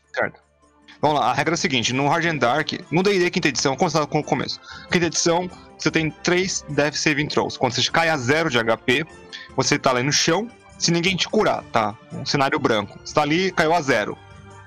E aí você tem você rola um, um D20. Se cair 10 pra cima, você passa, 10 pra baixo, você não passa. Então, se você acumular três falhas, você- o personagem morre. Sem magia de ressurreição não volta. Se três, três acertos, o personagem fica com zero de HP, mas fica na condição estável. Ali, ao menos você leve algum outro golpe pra reiniciar. E só que tem um problema, na minha visão, pelo menos. Isso pra mim é muito apelão, porque você pode cair 500 vezes no combate, que a que a, a ideia é caiu 500 vezes, se tem tiver alguém pra dar uma curazinha de 1 de HP, você volta e acabou a saving throws, tudo reseta. Eu acho isso horrível. Não acho E que mais funcione. compensa deixar alguém cair pra curar depois do que curar ele durante.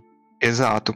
É, Exatamente. ah, acho que a situação que isso mais me incomoda, principalmente na, num cenário assim, ah, o cara caiu a zero de HP, daí o paladino sai correndo ali pra curar apenas um de HP com o Leon Hands, porque é tudo que, ele vai, que o jogador ali vai precisar. É, é bem estranho uma situação dessa. ele tem uma pool gigante, tipo. Não, é que a gente tá falando por experiência própria. Hum. Eu era o cara que caía e eles traziam um de HP. Também. Mas daí, é Mas mais, é, qualquer mas daí nesse caso era mais uma, um costume mesmo, porque é, às vezes até Não a da, pena. da regrinha, daí um de HP. Sim, o quanto que eu já fiz com aquele 1 de HP. Né? Porque eu furei o cu do dragão com a Reaper por causa disso. Voltei várias regras que dá pra adaptar isso, né? Eu, eu gostei do jeito que foi adaptado em Hard and Dark. Eu gostei bastante. Ah, eu já. Na, não na última mesa que eu mestrei, né? Mas numa mesa assim, que era pra ter uma- um nível de dificuldade ah, no estilo de Hard and Dark. Eu usei a regra diferente. Eu considerei o HP negativo. Eu mantive a ideia de resetar o saving throws, mas eu considerei o HP negativo, ou seja, se caiu com menos 18, vai estar com menos 18, vai precisar curar pelo menos 19 para levantar. Então, É legal, legal também. Bom, acho É que uma outra maneira- aí. Vou é pegar uma isso aí maneira e vou diferente, assim, tipo, tipo. Que tem várias maneiras de tu remediar isso, né? Porque a regra original, realmente, eu concordo, ela tá fácil, né? Que, claro, depende do tipo de aventura que tu quer. Se tu quer uma coisa mais fantasiosa e que, tipo, né? Digamos assim, tu, tu, tu, não, tu não tem interesse em um desafio, assim, que, tipo, mate o personagem, né? Aí tu mantém a regra original. Agora, né, para um desafio maior, tudo depende né, do- dos objetivos de mestre e jogadores. Né? Mas é, é uma maneira aí que, que eu achei para contornar isso aí também. Então, tem tem um uma outra mesa que eu joguei que o, o mestre ele tratou de uma maneira diferente. Levantava, tomava um ponto de exaustão. Então, se caiu e voltou, tomou um de exaustão. E aí. No caso da exaustão, eu pensei é interessante nisso. quando tu quer ser mais punitivo, assim. Ah, mas dependendo da situação, pode ser visto até como demais, mas é uma ideia interessante. É, eu É. pensei nisso. Mas, ah, então, como é que era a regra antes, né? A original, que tá, tá até no PDF ainda do, do, do Hard and Dark, que eu não troquei ainda, que era... Primeira queda era desvantagem em tudo. A gente tinha Ah. com isso, não? Ah, É chegou, demais. mas É demais. É, segunda, segunda vez era menos um D4. Terceira vez era um desvantagem menos um D4. Aí alguém me, aí eu comecei a fazer as matemáticas e eu Gente, Eu nunca vai acertar. Simples assim. tá. Profe- professor de inglês aprende, aprende matemática e descobre que. Não, melhor, aprende eh, fórmula de Bhaskara e descobre que sua vida era uma mentira. Haha, nunca descobri Bhaskara. Ah, não podem acrescentar dificuldade à cura de acordo com o teste de morte. Já tem uma dificuldade à cura, de certa forma, porque já é nerfada. É, Eu só a- pensei naquele meme do ela- caiu e perdeu tudo lá, tipo, com a casinha, Eu não lembro casebre. direito. O Douglas nerfou a cura foi por causa do Paladino? Não lembro. Foi... Não, a cura já era nerfada desde o início. Não, eu sei que é negócio que que teve lembro- spell que mudou isso aí. Tipo, além dela ser nerfada normal, teve um spell que foi nerfada.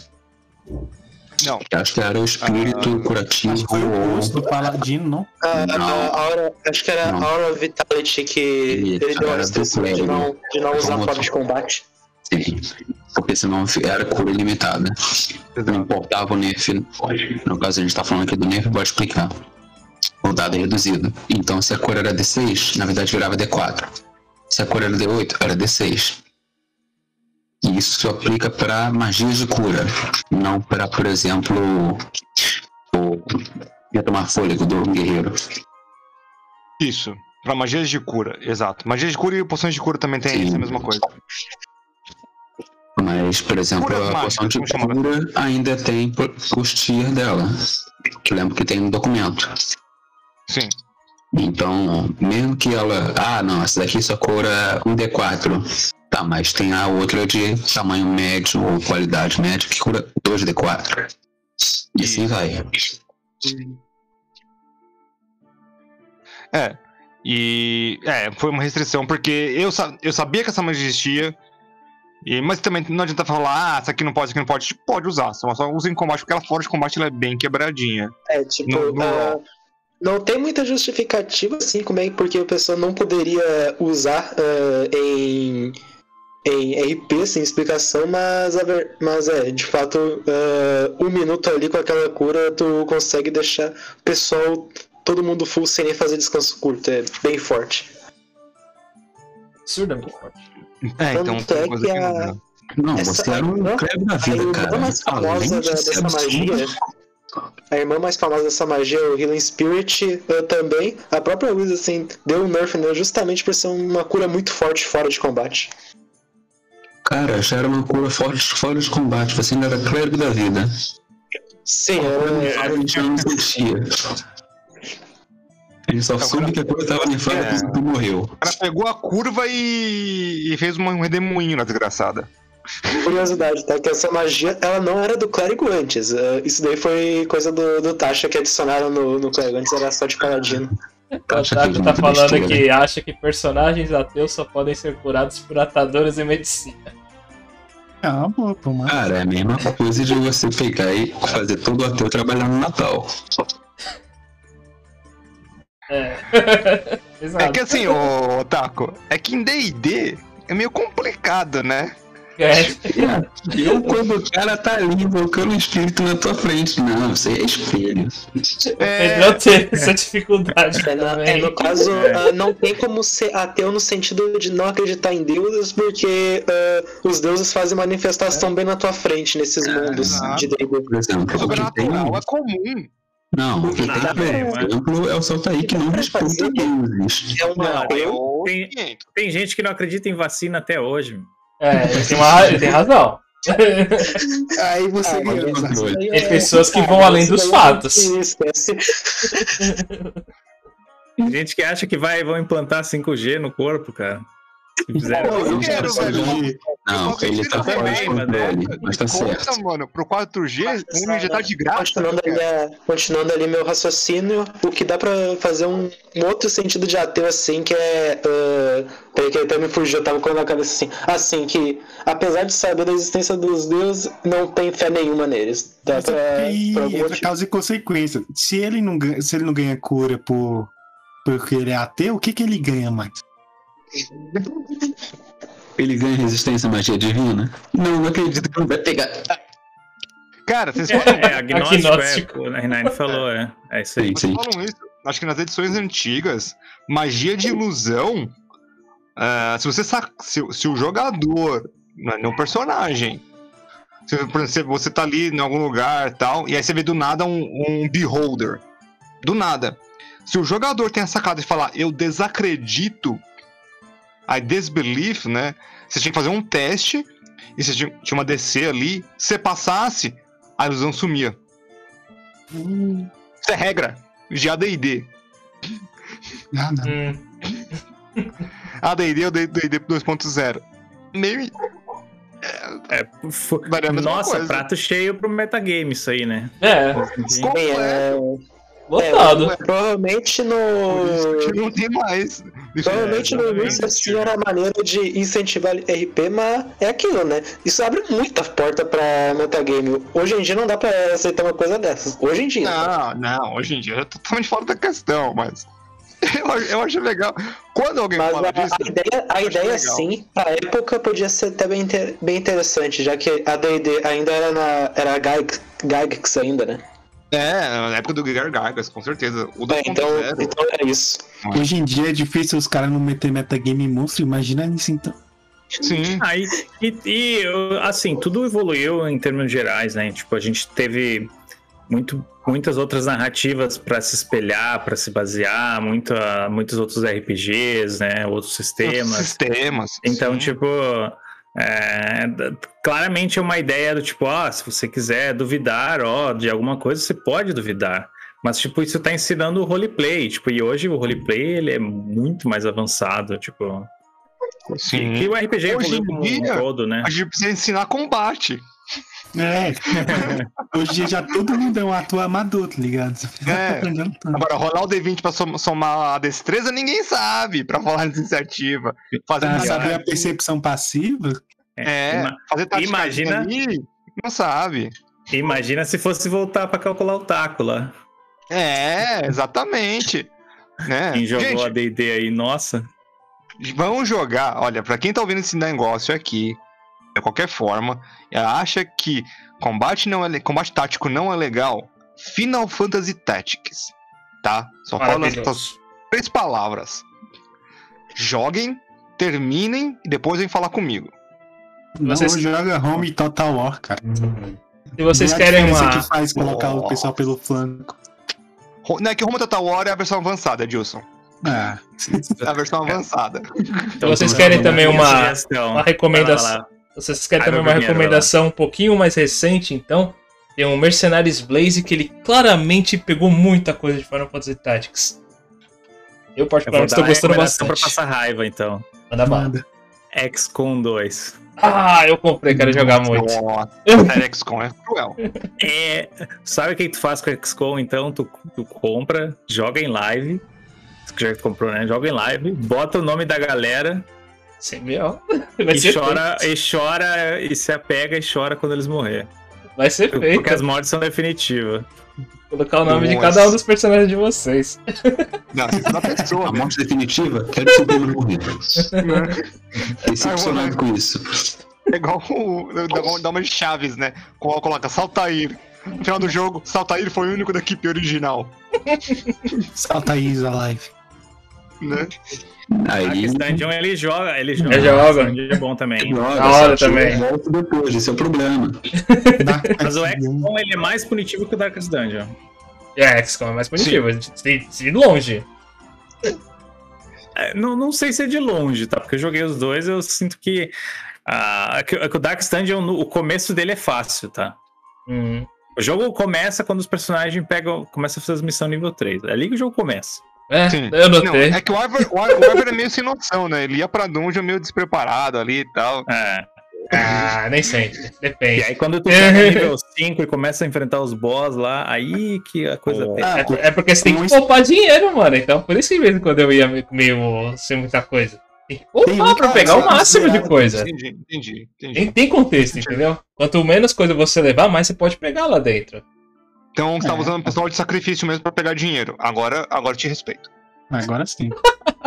Tem um que pode ser considerado de combate, que também faz muita diferença. Pokémon. Ah, É. Cara, Ah, mas o meu Ah. Pokémon Charizard não dá dano de fogo. eu, eu não discordo. é Fica, fica, tipo fogo. fica aquela discussão lá. Pokémon RPG? Sim, é RPG. Mas é tão simplista, a não ser que você vá nos campeonatos, é claro, né? óbvio. Ah, não, é a galera que tá colocando Pokémon lá que vira arma escura que eu odeio. Mano, tipo. eu já fui no campeonato de Assim- Pokémon, é muito outro universo, velho. Eu, eu- cara, não vou falar, não vou ser hipócrita. Eu curto muito a, a franquia. Eu joguei a primeira e a segunda geração. Segunda ou terceira? Terceira é Emerald já. Aham. Aham, Terceira é ainda Emerald. Terceira, Emerald sim. Ruby. Né? Eu joguei até a terceira. Não, não é tipo dragão não, mas é tipo fogo e a gente tá só zoando Cara, o um negócio que Pokémon. falamos antes. O Pokémon coqueiro é dragão, cara, na outra versão. Sim. Né? O... Então, Eu, eu curto. Eu acho Esse que é assim, tem um nível de Uhum. tática. Mas o jogo em si, o jogo base, ele é muito simplista. Ele é muito, ele é muito fácil. Você as termina o três- jogo com o traje a rigor. Eu falo Cara, já três primeiras disse. gerações. Já disse milhares de vezes. Ah, não é RPG. Putz, mas tem um sistema de nivelamento muito melhor que o CR. Esse Pokémon dá o dobro de dano nesse Pokémon. Esse tem resistência a isso. Agora estamos em xeque. Não, calma. jogando D&D usando CR. Cara, Faz sentido. Pokémon de fogo e o voador. Ponto. Ele trabalha as resistências muito melhor que D&D. né? Longe. O Resistência André tá de fora de controle. Mas ele tá certo. Caraca, velho, o- cara botando ali no, no chat, lembrando que Charizard não é tipo dragão. O Otaku é, é o Otaku. É. Só pra lembrar, Mas eu acho que é, é. Charizard é dragão. Eu acho que é, só que na, na- nas Não, primeiras não, gerações não. não, não era. Não, nem. Não, Não, nem hoje. não. Ele só, ele só virou dragão com a, com a Mega Evolução. Tem uma Mega Evolução que ele é dragão. Só A isso. Mega Evolução X, não é nem a Mega. Evolução X, exatamente. Eu vi um meme disso daí que era ah, um Pokémon que era praticamente um coqueiro não. ah, é dragão, mas o Charizard não. É, é o muito que eu Execute. disse. Execute é um, é um dragão agora. O Executor, né? É Executor, exatamente. Executor de Alola, é um dragão. Dragão Palmeira. Ai, Mas, triste. tirando isso, então. Mas a gente tá falando de- do pessoal do RP. Então, do combate, eu, eu acho que. A pessoa tem que aprender, acho que, um pouco de combate. Eu. a- Vamos, vamos, acho que dar uma pequena troca aqui de world building pro, pro mundo de RPG atual. É uma coisa que eu quero falar com todo mundo. É, acho que quanto mais gente nessa conversa, melhor. O que vocês acham, vocês aí, né, todos os narradores aí, pessoal que joga. Tem gente que joga muito tempo, tipo eu e Michel, tem joga meio tempo, tipo o Ivar e o André, o, o Ivar e o André, isso, e o Edson também, e o Marcão que tá começando aí faz pouquíssimo tempo. E o, o Gabriel tá meio calado, mas não você tá conseguindo falar, acho que não, né? O microfone tá com problema. Não, o microfone dele tá ruim, mas ele tá ouvindo. É, Qualquer depois coisa, eu Gabriel, você pode digitar no mas chat e aí É, eu- Pra gente. se digitar que eu comento. Eu no comento. quanto na Twitch. Eu, eu tô aqui com todos os chats aqui abertos, tá, tá fácil pra mim ver. Não se preocupa, Isso não. que serve o. Então pode participar. É. Siga à vontade. Exatamente. Então é assim, qual a visão de vocês sobre essa nova leva jogadores mega interpretativos e não sistemáticos e combativos? Qual, qual- você tem qual contato de vocês? Com, como vocês estão vendo isso aí? Primeiro que eu acho, em questão, tipo, esse galera mais interpretação, é que eles acabam escolhendo o sistema errado pra interpretar. Tipo, eles querem um sistema de luta pra um sistema de para interpretar. Tendo, tipo, sei lá, Vampira Máscara. Do Call of Cthulhu. É, o- minha linha de raciocínio vai ah, um pouquinho ah, na tangente assim do, do Edilson. É, ah, a pe- pessoa assim, ela pode gostar de qualquer um dos três pilares: combate, exploração ou interpretação. É, isso é coisa do gosto da pessoa. Agora, ela não querer que tenha combate assim num sistema. num sistema que é. A É maioria das coisas. É, é coisa que só faz sentido em combate, tipo classe de armadura, ponto de vida, modificador de ataque. Daí é meio que forçar um pouquinho, sabe? Ela, pode gostar mais de interpretação sem nenhum problema, mas ah, ela tem que ter noção de que DD vai ter mais combate sim. É que DD é Dungeons e Dragões, né? Sim, é. Tá, tá ali no Vamos lá. próprio nome. Antes, antes que alguém comece a xingar tanto o Edilson quanto o Marcão, eu já vou, já já vou deixar de, de, de, de, lata. Se vocês acham que D&D não é um sistema de combate, lê o livro. Desculpa, mas lê o livro. 90% do livro é pra combate. São poucas coisas que é sobre interpretação. Você vê nas coisas de precisa- classe, é Nem só isso. precisa abrir o livro, é só pegar ali a ficha. Sim. O que, que, por exemplo, classe de armadura te influenciaria no, na exploração ou, no, ou na interpretação? Isso aí Ou também, tipo, a, ou também ah, como, deixa eu pensar aqui, o que eu tinha usado antes era. Não, só mais É. uma prova mega absoluta que é D&D é um dos poucos bagulhos que tem um livro de monstro. A gente tem um livro. A gente não tem um apêndice. A gente tem um fucking livro que é assim, Tó, que isso? É pros seus, pros seus players baterem nisso. Mais de um, na verdade. Mais de um, exatamente. E todo E- livro tem um monstrinho. Então, só pra deixar, só pra dar essa outra prova aqui. Desculpa, gente. D&D é feio. Não é, não é que você não possa usar de forma diferente. Mas tá ali. sabe? A prova objetiva é- são essas. Mas, por favor, continue, Marcão. Não, não, é, é ma- mais ou menos isso aí mesmo. Ah, não tem nenhum problema de fazer uma mesa que vá mais pro lado da interpretação, nem gostar mais lá da interpretação. Mas não tem como, no caso de D&D, fugir completamente do combate. Aí, tipo, só complementando o que, o Douglas ia dizendo, lá na raça, que, por exemplo, nos elfos, o que, que você encontra lá de interpretação? Ah, eles gostam mais da arte e são mais caóticos. Aí você vai ver o, a página que, que eles têm sobre combate, características e o resto. É uma página inteira. Sim, e, por exemplo, agora vamos, vamos dar um switch aí rapidão antes do, do, do pessoal falar, só pra deixar o ponto necessariamente mais claro. Pega o livro do, do Vampiro à Máscara, terceira edição, pelo menos, que é um livro que eu li várias vezes. Lore. É lore.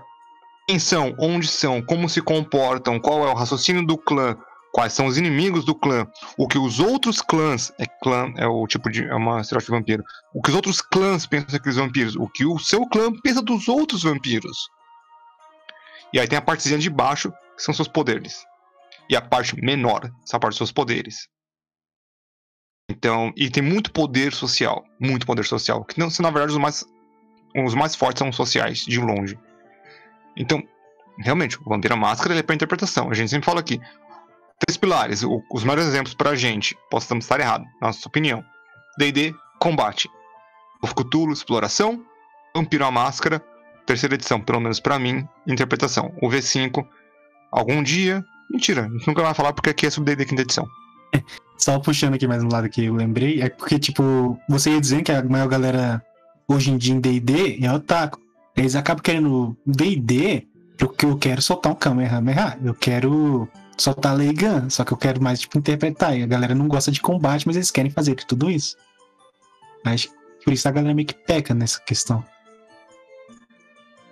Mas Eu confesso que eu conheço muito pouca gente, assim, que, que tipo, que joga RPG, que jogou D&D e, tipo, reclama porque tem combate, sabe? É que, a- às vezes, né, como eu falei, daqui a pouco a, a pessoa, ela... ah, tipo, eu como mestre, eu sempre tentei fazer um, um, um equilíbrio da- dos três pilares, sabe? Pra oferecer um pouco de cada coisa. Agora, Sim, podem ter situações que, tipo, tenham muito combate e talvez não tenham um alinhamento, assim, que, tipo, ah, a pessoa tem tal player que não gosta muito de combate e tudo mais. Eu, por exemplo, eu tenho, tenho uma. Eu mestrava pra uma player que ela não gostava muito da interpretação. Tipo, ela gostava da, da, da matemática, de bater em bicho, de, de explorar os lugares, mas tipo. Ela não, não, não, não, não tinha muito interesse em interpretar o personagem em si, mas ela, ela era muito, muito explorativa. Do tipo, de querer aprender a lore e tal. Bem, bem. Investigar as coisas. né? Então, assim, se a pessoa ela não gosta nada de combate, tá no sistema errado. Se a pessoa ela não gosta muito de combate, mas ela, né, gosta de uma fraçãozinha, enfim, né? Aí eu acho que é uma questão de alinhamento, né? De, tipo, essa campanha vai ter muito combate, vai ter pouco combate. Bom, se tiver muito, não é pra mim. Se Sim. tem, mas nem tanto, bom, então vamos, vamos ver, né? Então, É tipo aquele lembra dele. Pra que que serve eu interpretar se eu não posso bater na pessoa depois? Muito boa. Como Ah. assim diplomacia? Diplomacia é minha espada, né? Mas essa é a diplomacia. Essa Mas diplomacia é, sempre. Referência, né? Mas é, mas é um mendigo. Eu ataco duas vezes pra acabar com a miséria dele. Né? Não, pô, eu vou espancar o mendigo pra ele ter comida no hospital. Sim. E assim, é, um- uma vez eu ouvi um conceito, que é o conceito da mola. Eu acho interessante isso. Que assim, tem esse tipo de jogo de player, a gente brinca, né? Tem esse tipo de player que mata todo mundo. É o famoso. Tem até o termo, que é o murder hobo, né? Em inglês. Não sei qual a tradução, mas acho que a maioria das pessoas conhecem. Quem não conhece o conceito é o seguinte: a personagem é o personagem, né? E jogador, isso é um problema dos- do, de quem joga, na verdade, que ataca todo mundo. Sabe? Mata, sai por aí matando. E daí isso causa problemas. Isso é um jogador não legal na mesa, tá? Isso não é interessante. Quando a gente fala aqui de combate, a gente tá falando de sair por aí matando os outros. Eu acho que tem uma grande uma concepção aí que talvez permeie isso, que quem gosta de combate são esse tipo de jogadores. Não. O, outro eu já vi gente falando, ah, não gosto de combate sem nenhum motivo. Lógico. Óbvio. Sabe, eu não sei que combate que não teria um motivo. Não, mas Ah, a galera às vezes quer mais motivo, tipo, ah, mas eles são só uns bandidos nos atacando, a gente pode, tipo, deixar eles vivos aqui. Tipo, tem gente que não se contenta com se não for um grande motivo hiper mega pra bater nos caras. Ah. Bem, aí que meu Doom Clock entra muito bem, né? Bem, você vai matar os Yonti? Beleza. É isso aí. Né? Aí, ó. Tem, tem pra tem, quê? uma- tem um meme sobre isso, né? Que na verdade viol- violência nunca é a resposta, né? É a pergunta. E E a resposta é sempre sim. Esse é bom. Então é isso aí. Eu vou dar uma perspectiva um pouquinho diferente, então, já que todo mundo deu uma reclamada geral. Vai lá, bora lá. Vamos lá. Você está errado. Calma aí. Calma aí. Aqui rolando outra coisa, só reclama. Não, ele tem o direito de estar errado. Deixa o homem Nem falar. tanto. Verdade, verdade. Vamos lá.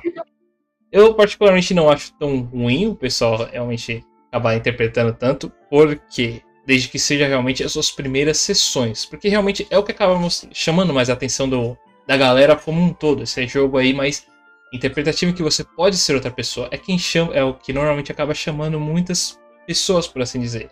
E como a gente mesmo já pesquisou, Dungeons and Dragons é o RPG mais famoso como um todo, então é o mais fácil de você encontrar mesas em geral. Então eu não acho tão estranho ter realmente tanta gente que joga RPG mais pelo conceito da interpretação e realmente só quer se divertir, curtir como um todo. Não acho isso ruim e errado como um todo. Mas ainda assim eu acabo realmente recomendando que preste mais atenção nas regras do jogo como um todo e comece a ver mais esse lado realmente que é do roleplay em si, para que consiga curtir o jogo todo, não apenas uma parte ou outra para que você veja realmente como Dungeons and Dragons é, as batalhas são emocionantes e interessantes como o jogo em si. E é a parte que eu mais adoro. Olha a iniciativa! É, combate é muito bom. Não, eu não vou mentir nunca. E meu combate é a minha parte favorita. Mas eu não, eu não deixo de fazer a parte da interpretação. Eu sei que eu peco em exploração. Sei que é, é de todos os pilares que eu deveria ter aí como mestre, o exploração é o que eu menos sei cuidar. De várias formas. Eu pra fazer dungeon, Ah, mas sabe? também não ofereceram muito É. conteúdo pra exploração, tem, tem sentido. É, não, eu, assim, eu pra fazer dungeon, minha gente, eu demoro pra fazer dungeon. Eu sou, eu sou mais, mais pegar dungeon pronta e adequar o que eu preciso, tirar as partes que eu- que eu quero, ou colocar alguma coisa do que qualquer outra coisa. Ah, eu- não, não, não, não, minha mente não funciona pra isso. Mas eu sei que a exploração é a parte que eu mais peco como narrador, mas também não deixo, sabe? A gente teve dungeons crawlers já no, no Argent Dark, teremos outros, com certeza.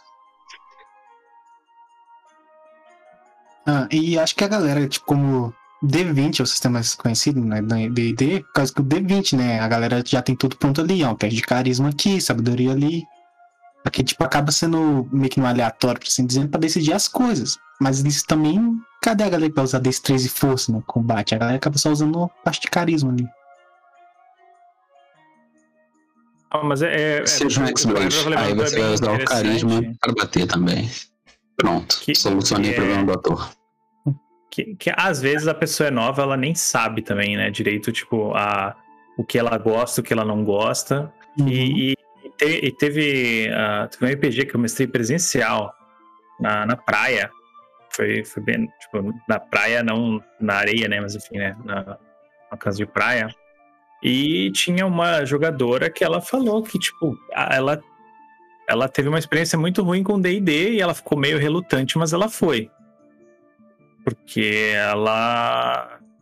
E, e era, e não era por causa do D&D. Tipo, depois que, conforme foi, fui vendo, era por causa das pessoas em si, né? Enfim, aí entra até uma- umas questões bem mais pesadas que eu não vou, não vou, não vou abrir. Mas. E, só o fato do- do- de ter uma experiência saudável, né? Tipo, mudou toda essa perspectiva dela. De tipo. Ah, que o sistema só, sei lá, só atraía gente ruim e que. Ah, ela não chegou a falar nada sobre os pilares, né? Mas sobre o. Sobre, enfim, né? O sistema atrair pessoas ruins. Pra ela, no caso. E, tipo, cara, a gente teve uma experiência muito legal e. Tipo, não. é, Ela teve uma experiência ruim, ou mais de uma, não sei. E. E às vezes a, a segunda chance para alguns aspectos é importante, sabe?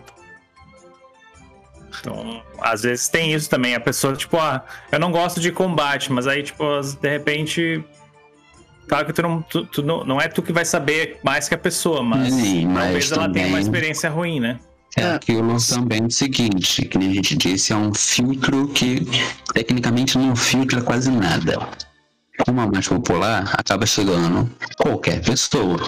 De boa, Sim. de má índole ou de índole duvidosa. Então, esse também seria um dos problemas de D&D ser tão popular assim.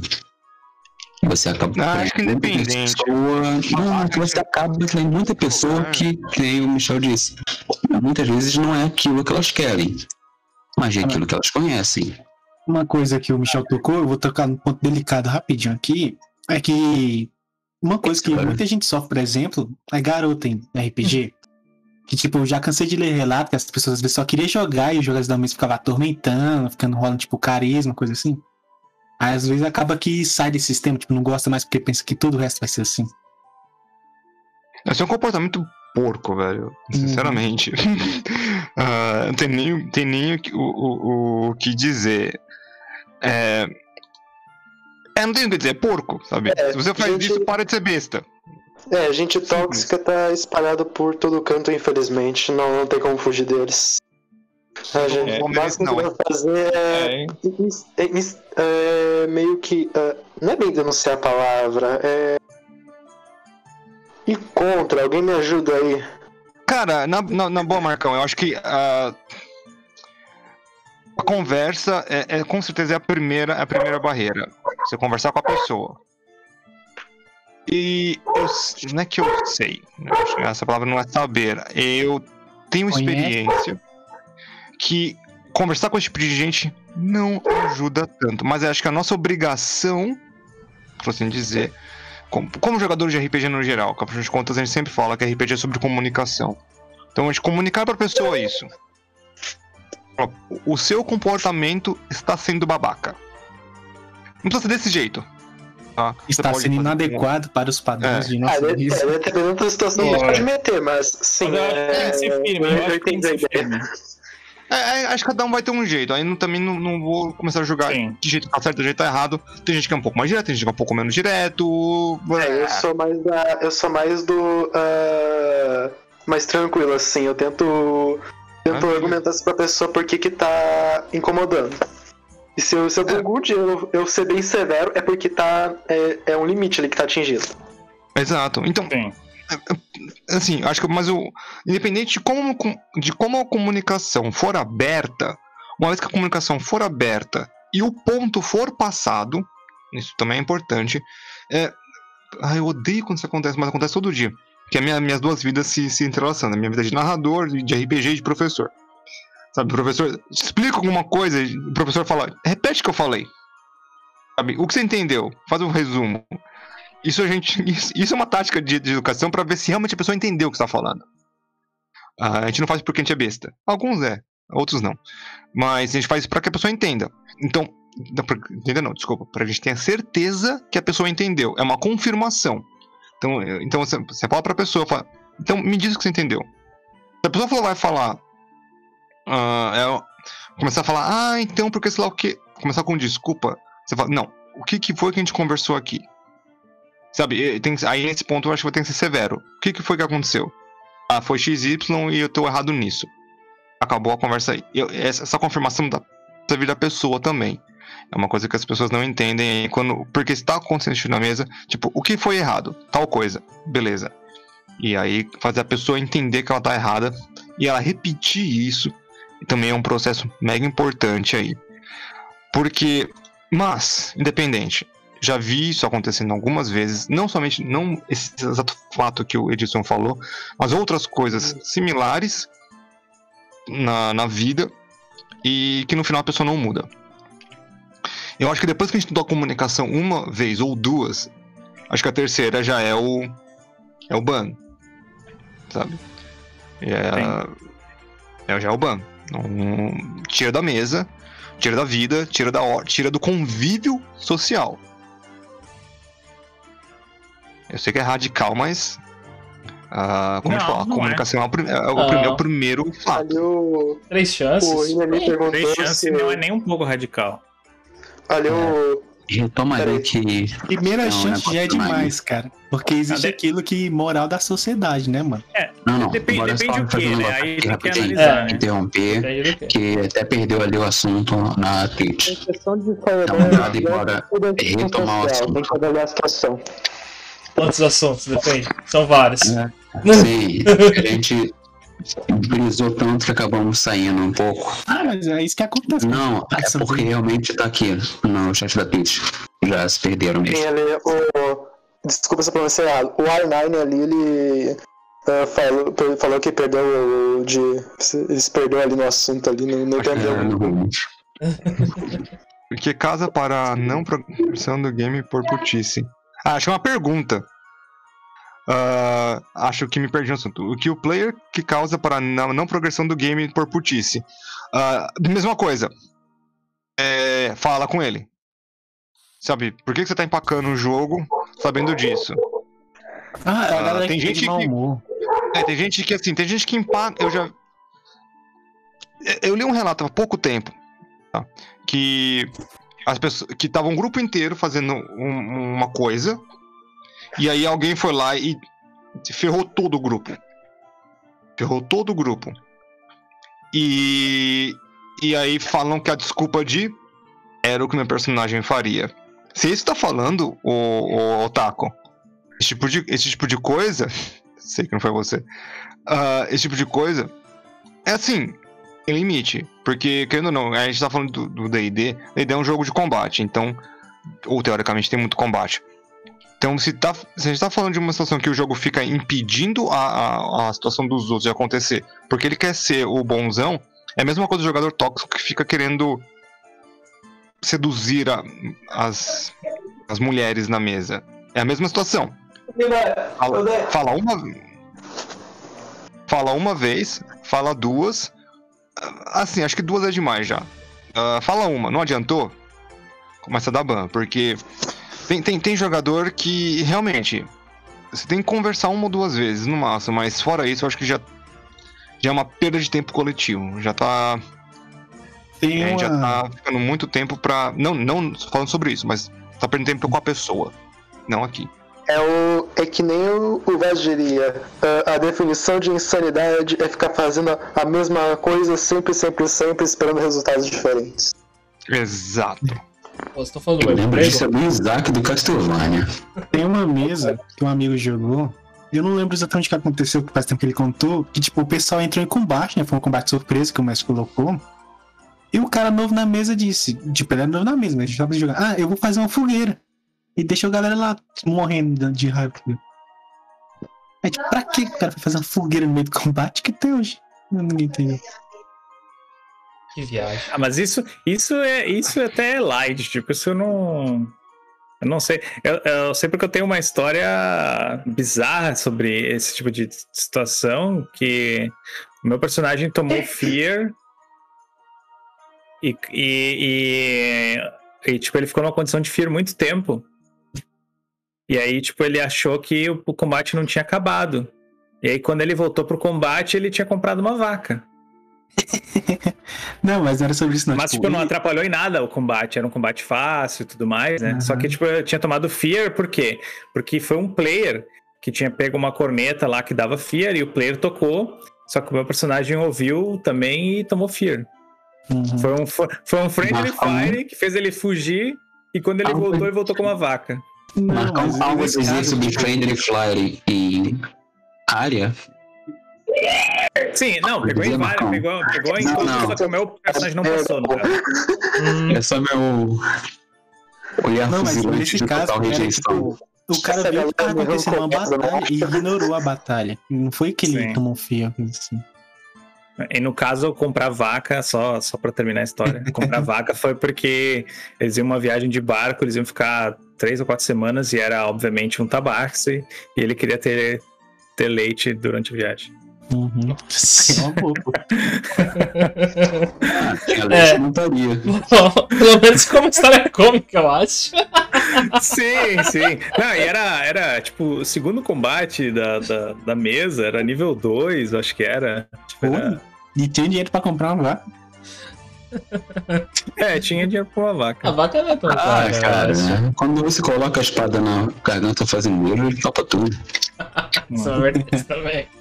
Pronto, pronto, ah, André. Eu fiz aqui, ó, do jeito que tu gosta. É, depende o que, que a gente tá falando.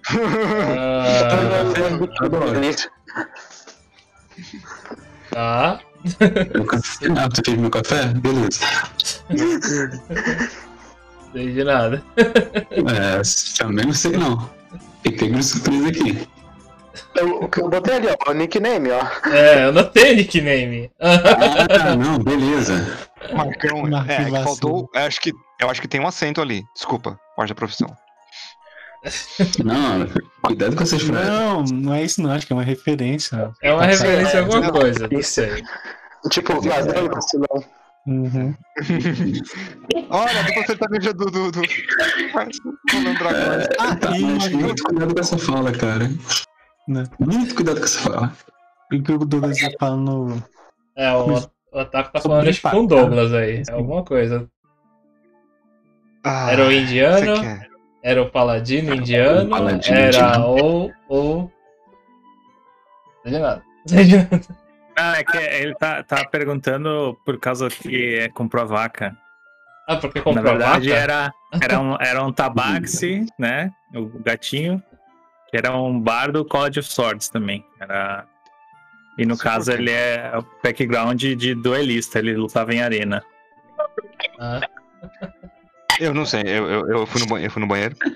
Hum. É, É, porque. Cadê Não, tio é só, só pra dar o contexto ali que comentou que era Não, indiano. não, suave. Não, é que. Fala, gente, vaca é não. sagrada e tal, sim. sim. Não, não- É porque ele tomou fear no combate e voltou quando comprou uma vaca. Uhum. Ah, não, mas faz sentido ainda.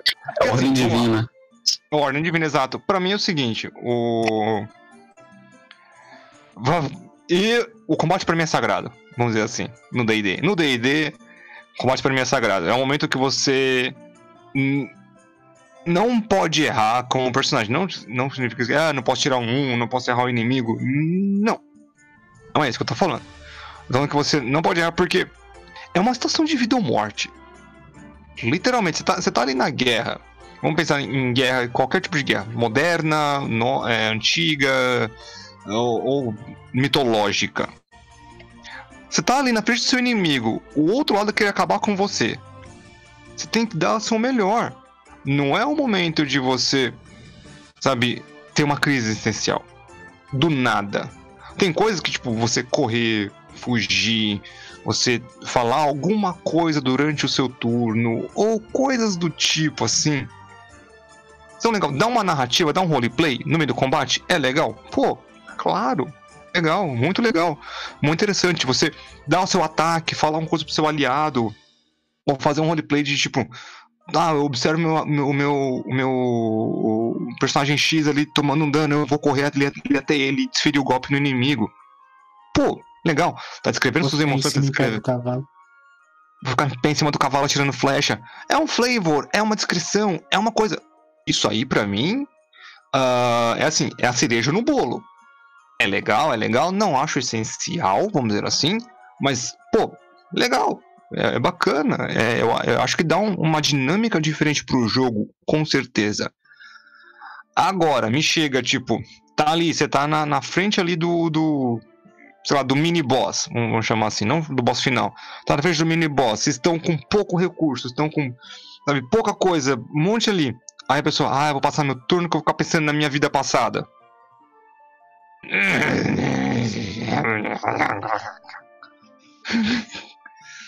Não rola. Desculpa, ah, quem faz isso, desculpa. Cê- Então, boss, faz a rolagem de ataque e você vai pensar nessa vida, na Eu próxima penso vida. Eu penso na minha vida Né? passada enquanto eu martelo o cara. Aí, beleza. E, e- isso aí, man, se você for fazer esse tipo de coisa, você fala, ah, vou descontar toda a minha raiva no inimigo. Good. Sim, deve ser bom. É. tipo, É, tipo, a- seria mais Eu que lembro. nem a gente faz um. Quando, na hora de matar o último dano pra matar o bicho, né? Você vai lá e dá pro jogador falar, né? Normalmente é o que o Douglas acaba fazendo. Aí Sim, nesse é momento narrativa. você, você vai lá e abre esse momento de narrativa pra comentar tudo que seu personagem fez. Tipo, ah, não. Esse, nesse momento eu vou lá e acabo me lembrando de, sei lá, minha irmã que, se, que passou realmente uma situação difícil por não sei o que. E com isso eu coloco, eu focalizo toda a minha raiva diretamente nesse ataque e acerto a cabeça do oponente para bater de. Ok, sem BO. Sensacional, fica até melhor e você tá dando backstory do seu personagem em contexto. Até vai, até uma dica aí pro pessoal da live, caso queira passar realmente o backstory do seu personagem nesses momentos aí, fica até mais legal, acho que o pessoal que tá assistindo também. Mas, cada um, cada um, não tô obrigando ninguém a nada. É legal lembrar Fica no tá? segredo. Ah, não é porque o pilar do combate tá, tá sendo sustentado agora que o da interação parou. Dá pra. Exato. Dá pra manter os dois ao mesmo tempo ali.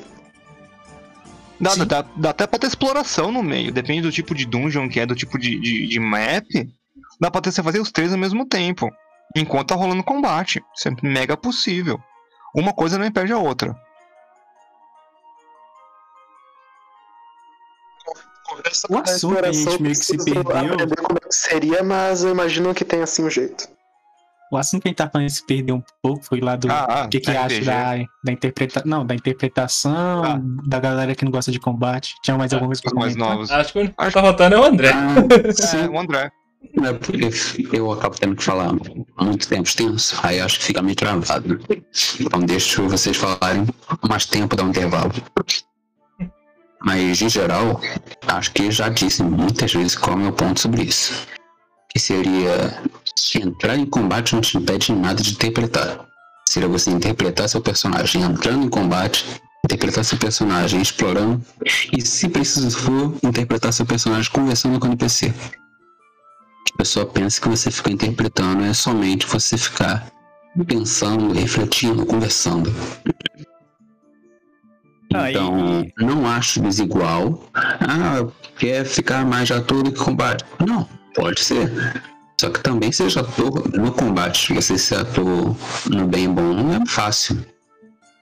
Você ator quando o bicho tá pegando, o personagem tá praticamente com zero de sanidade, que é que a gente usa moral, esse sim é o difícil.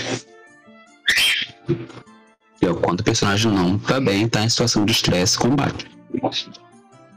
Então, eu não vejo tal ato de quero interpretar mais do que batalhar como errado. Tecnicamente, o personagem evitaria, depende muito da personalidade, mas evitaria o combate por sua vida em risco. A não ser por um motivo que valesse a pena. Então, entendo. A não ser salta aí. Não, imagina porque aquilo que a gente falou. Ah, eu quero uma coisa melhor, lugarzinho ao sol. Descobrir quem matou meu irmão. Eu quero descobrir quem colocou a culpa de um crime. Eu só queria morrer, cara. E vão até hoje, que droga. né? Mas o. É, isso, isso é, isso é verdade. Eu, chega vai chegar uma hora que eu vou ficar tão estressado, não com vocês, óbvio, mas com esse pessoal. Ah, só querem. Assim, esse. Pra quem ouviu o nosso podcast aí do problema com jogador ator, joga- problema com atuar, não lembro qual era o nome. Alguém? Alguém que não tem Alzheimer? Ah, pera aí, eu tô abrindo aqui o, o Spotify. Não, Tô você abrindo não aqui descartou também, aqui. porque... Exatamente. mas você lembra, André? Você tem aí. Eu acho que é o problema com o jogador e ator, se eu não me engano, tenho quase certeza. É, Ah, É, você não descartou justamente porque faz sentido, que eu não sei. só pra saber, eu geralmente os títulos sou eu que faço. Pra quem tá ouvindo aí. Caraca, velho, esse podcast já saiu há muito tempo, nem parece. Saiu, saiu já. Saiu. já. Caraca, o problema com jogadores atores. Beleza. Nesse, nesse podcast eu tava, assim, um pouco alterado. Alterado, assim, nervoso já. Mas a gente vai ter que fazer algum outro porque a raiva tá se acumulando maior ainda, né? O Dark Side tá complicado aqui. Esse pessoal. Porque eu ainda vejo muito disso em- nas comunidades do, do, da rede, do Facebook, entre outras coisas, as pessoas falando sobre ah, eu gosto de atuar, eu gosto de fazer sei lá o que, eu gosto de sei lá o que. Cara, na boa, acho que eu vou começar. Acho que eu vou comprar. Ah, um, escanear, acho que, acho que eu tenho aqui em casa. O Stanislavski, velho. O preparo do ator. Você quer atuar? Toma essa porra então. Lê essa merda. Que é difícil que é o caralho. Depois vem pra falar comigo. Eu não li, tá? Ah, Mas minha esposa ela fez artes cênicas, ela leu e ela tem pavor de- desse, desse livro, desse, desse malandro. Ah, muito, é muito difícil. O cara tem uma linguagem técnica muito, muito desafiadora. Então, então você quer aprender, você quer, quer atuar, sabe? Ficar tão, ah, sou mega ator, eu faço todo mundo rir, caramba, quatro. Vou daqui a pouco fazer o pessoal engolir isso. E eu já tenho até a, a- a resposta pronta. Ah, então você, como gosta de combate, lê os livros de combate? Sim, eu amo arte da guerra. Então, é, é, é, é uma das bagalhas que realmente me falha nisso do. do, desse- do Ih! Tchau, Michel. Tá caído. Ih, caiu. Ah, ele não, fogo precisa sair daí. Não vale. Oh, não, Ah, a falou, Maga então. foi derrotada. E agora? Né? Não, perdemos a maga, meu Deus do céu. né? Perdemos, perdemos o. E pela primeira vez, pela primeira vez, em Hard and Dark, o pessoal do Sul tá em minoria. Só quero deixar isso claro. Não. Valeu aí, Michel. Tudo de bom, cara. tipo, só lembrando que eh, eu não, não teve sessão porque justamente eu não ia conseguir participar do início, né? Né? E o meu Pedrão também. Não, mas isso aí sem problema nenhum. Isso aí não. sem B.O. Pra- não sei se eu falei aqui na na live, mas eh, resumindo, eh, suspeita de ou gastrite ou virose que me fez eu, eu ir, na, ir pro médico ali. Eu já expliquei pra vocês, mas eu tava só a falando virose assim, ah, não, Gastrite. É, a virose, a certeza. Gastrite, a dúvida. Tudo sempre Caraca. virose. né? Aqui é um tempo nessa. Aqui foi. Mas. ah, né, falando sobre os jogadores que gostam de atuar. O, o meu grande problema, na, na real, né, o, desse pessoal é achar que uma coisa é superior à outra de modo objetivo. Isso, isso aí, quem tá, quem tá no servidor aí acompanhando as conversas que a gente tá tendo, é o meu maior problema com o tudo, na verdade. Uma coisa é quando você fala, eu acho legal X. Você achar legal, como eu, o André sempre fala, você tem o direito de estar errado. por assim dizer, ironicamente. Você tem o direito de gostar ou não gostar das coisas. O problema é quando alguém começa a querer falar, por exemplo, ah, atuar, interpretar no jogo de RPG é melhor. Você vê que não tem nenhum, nenhum tipo de opinião aí no meio, é melhor do que o combate. A pessoa fala isso de modo objetivo.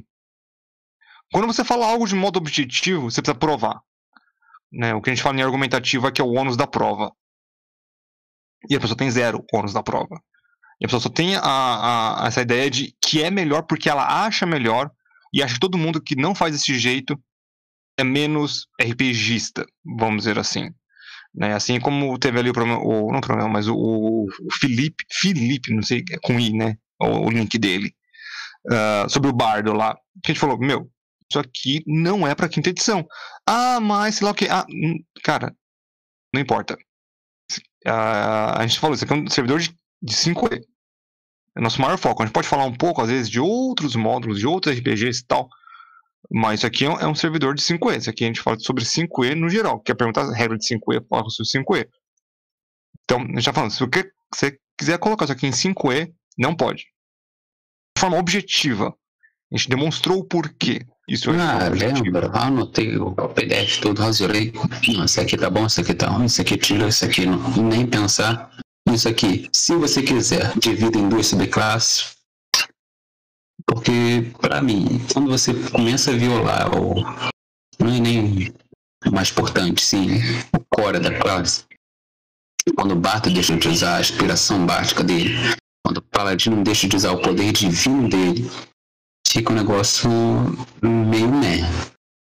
Isolado, você se né? perdeu no caminho. Não, você se perdeu no caminho. É, uh, o que é, é, geralmente a função de uma subclasse é pegar ali, a, Tentar o especializar. as mecânicas que a classe já tem e, ou, e ao mesmo tempo tematizar ela para algum assunto. É, só que acabou Perfeito. ficando um negócio que realmente teve uma ideia, mas que se perdeu no caminho para um ponto fora dela. Ficou. Ah, vou jogar para um lado, mas vou querer manter isso aqui que é de outra completamente diferente.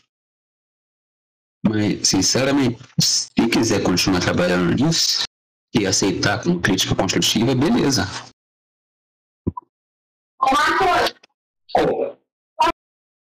É, o, o, o problema com, vamos dizer assim, que as pessoas elas não têm, não têm essa ideia, né, geralmente. O, e aí cria esse negócio. Então, assim, tem a forma objetiva, né, igual a gente explicou outro dia ali para Nico sobre o a ideia do, do, do carisma. A gente fala, a gente falou assim, não é que a gente que é, às vezes dá a impressão que é, ah, a gente acha. Hum, não é bem achar. É o que a gente fala do, pô, tá na regra, literal. É, não tem verossimilhança, não, não tem agregação a, a, esse tipo de coisa.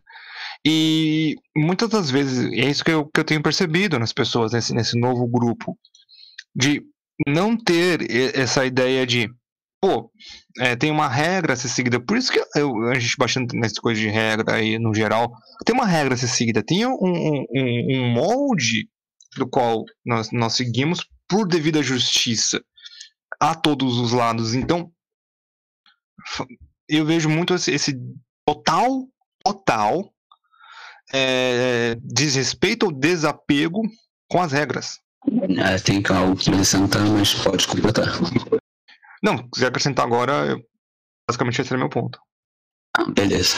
É porque, de fato, também, com a regra, não sou assim tão apegado, mas primeiro você tem que saber o que, que você está fazendo para depois quebrar ela. Senão você vai acabar zoando todo o rolê.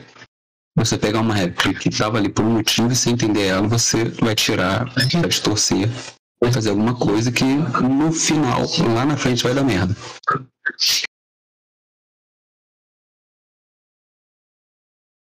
Sim, não, isso acontece. Nossa, você dá. O Rule of Cool, vamos lá. Eu pessoalmente nada contra, mas eu não uso. Muito. Eu uso de vez em nunca. Acho que vocês nunca me pegaram usando muito o Rule of Cool. Uh, também não se acostumei muito, não. Uh, acho que o máximo do máximo, mas não sei se dá pra considerar, seriam os booms. Mas mesmo assim. Não, não. Boom é pensado. É É, pensado. então é realmente, recom- é, realmente nunca vi. é recompensa de, de interpretação de, de personagem, de ir atrás de fazer, de fazer por onde. O, o André falou, mas eu vou abrir agora, que o bagulho que o Lydon ganhou, né, do colarzinho e tal. O colar do Lydon não é de graça. É o referente ao boom que o, que o, Mar, que o Marcão ganhou como Bombonzan. Vocês se lembram que eu falei isso? Que eu falei, Sim, se o personagem de vocês virem a morrer, eu tento dar algo igual pro outro personagem. Que seja tão útil quanto. Falei, pô, ele é um tanque. Não é que eu, quando eu recebi ali, eu fiquei tipo, caraca, eu não vou nem reclamar ali. Só Ah, depois ali que, quando tu perder falou, eu me dei pra conta ali como é que, que era o esquema que é uma espécie de ah, indenização ali. Indenização não, é manter algo que eu já tinha conquistado com outro personagem. Exato. Não, não como personagem, mas sim, bora então deixar Jogador. algo que você conquistou como Não, eu não jogador. disse com personagem, eu disse com outro personagem. Ah, Isso aí. isso. Sim. Isso mesmo. Então, porque eu acho isso justo. Então eu, eu, eu, eu morro, eu vivo e morro por essa justiça insana que eu tenho dentro de mim. Insana não que ela seja muito alta, e sim que ela é doida mesmo. é uma justiça meio caótica. Tem law, lawful chaotic? Ah, Eu sou insane, eu sou insane chaotic. Insane lawful. Maravilha. Essa é a minha. Não, você é o Lawful Lawful. Cara, o pessoal sempre esquece do que tem um neutral ali. É. Não, mas eu sou Não. lawful neutral. Sim, eu sou caótico, caótico. Caótico, caótico, exato. Neutro, Então- neutro. Neutro, neutro. Esse é o Ivor também. é, Não, agora é. Hum, Não lembro. Acho que era o neutro bom até. Neutro é bom. ah, contra a vontade dele, mas é. O Ivor é, organa- o Ivor é organizado bom. Hum, beleza. Então, mas, então, eu não uso muito exatamente por isso. Gente, você fica caindo em armadilha de. Porque assim, vamos ser sinceros. Uma vez que você abre o precedente para esse tipo de coisa, não é que você é se torna um narrador legal. Você tá dando, às vezes, corda para se enforcar. E às vezes, o jogador, por, não vou dizer intimar, mas por falar, pô, por que daquela vez Fulaninho pôde usar? Por que daquela vez que a gente tava enfrentando o mini boss, você deixou rolar o, o seu persuasão e o bo- mini boss parou de atacar? Por que eu não posso fazer isso no boss? Qual é a diferença? E aí? Por que daquela vez a gente chupou em descanso morto na dungeon? Eu sabia, eu sabia. É, eu tava, tava aquilo ali, mas. Enfim, né? É mesmo a verdade? Porque aquela dungeon é absurdamente grande. Não, não tô falando da nossa mesa, né? Não, eles não param em dungeon. Não me vem, não me Ah, não, ah, não. E descanso curto. Nível 5, jamais. Eles uparam a cidade dos Gnolls, Exato. que foi uma brecha narrativa que eu falei, mas isso aqui é um campo seguro ainda. É uma cidade. Eles não acham que é uma cidade. Tem muros, é uma cidade. Ah, mas isso é o, é o que aconteceu. E então, é, eu acho que esse é, o- é o- é o. E aí você acaba se se ferrando como narrador. Você vai ter que liberar. E aí o cara vai lá e tira um 20, tem a expertise, tem um caramba 4. É. Você vai ficar sem a treta com, com o vilão? Você vai, conseguir, con- você vai conquistar o vilão? É, Ou fala não vai tipo, conseguir? Eu acho o que é 20 não é pior. coisa de Deus, mas você faz uma coisa 20 de Deus, aí vai ter que liberar depois.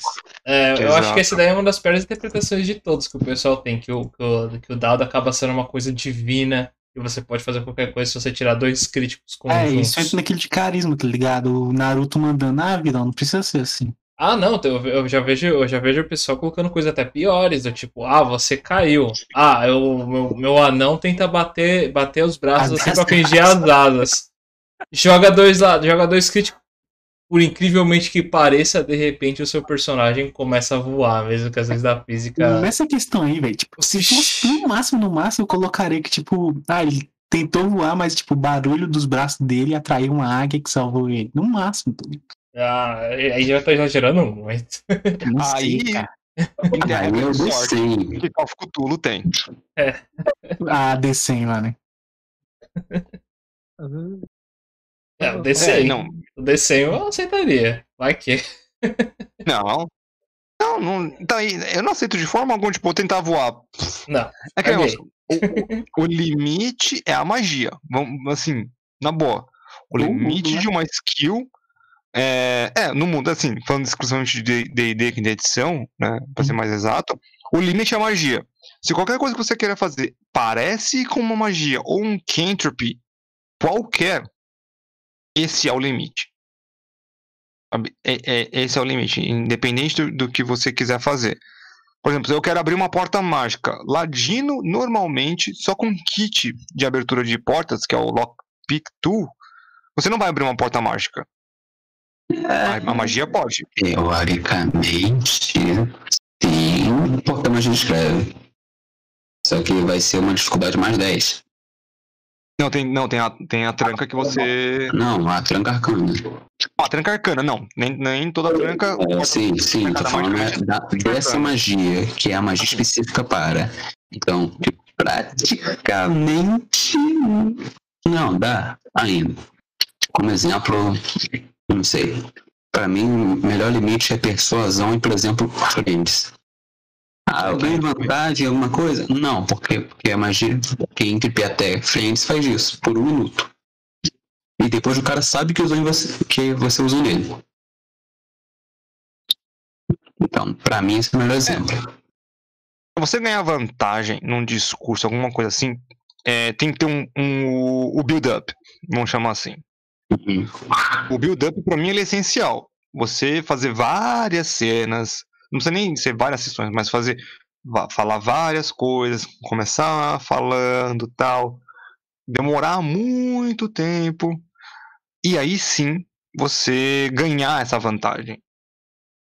Ah, num discurso, alguma coisa assim. É, e ainda assim, no final do dia, um teste de persuasão que for, ele e, e- o livro fala, né, vamos lá, vamos ser raw, né? As written aí.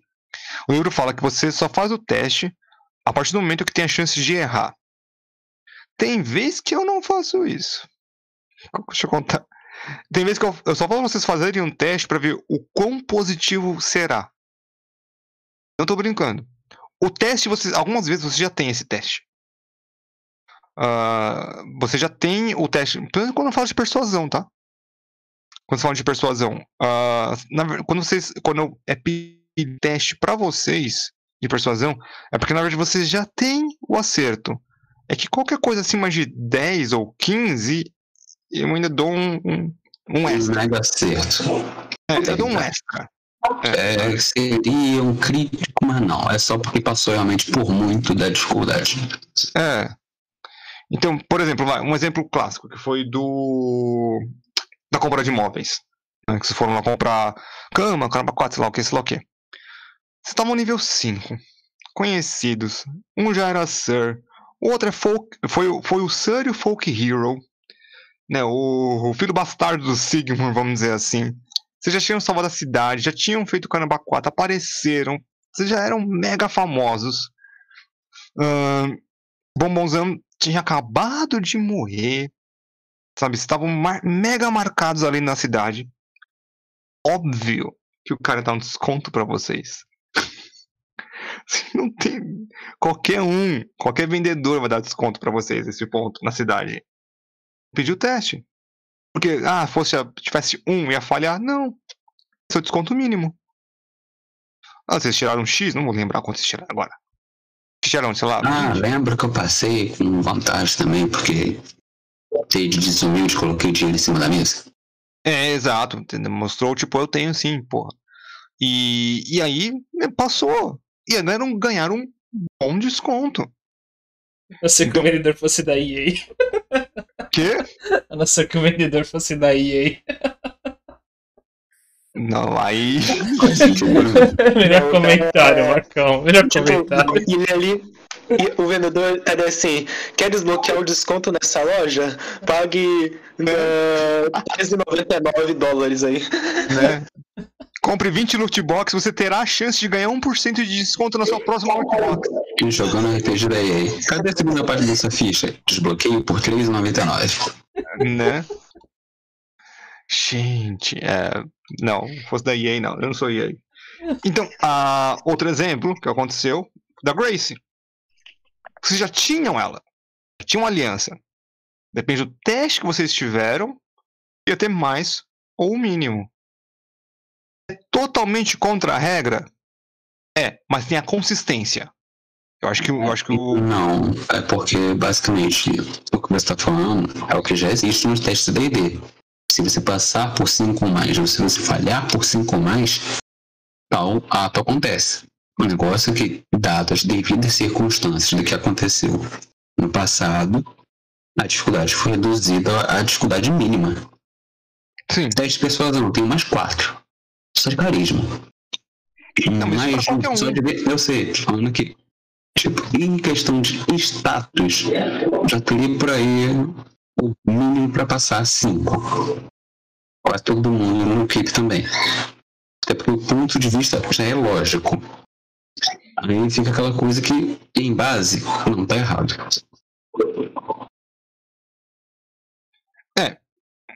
Em base não, mas eu sei que em Raw, Total Raw, tá.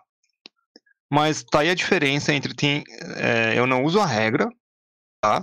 Do D&D, eu uso uma uma homebrew, né? A gente pode chamar de, de uma homebrew com certeza. A diferença é que essa homebrew ela é consistente.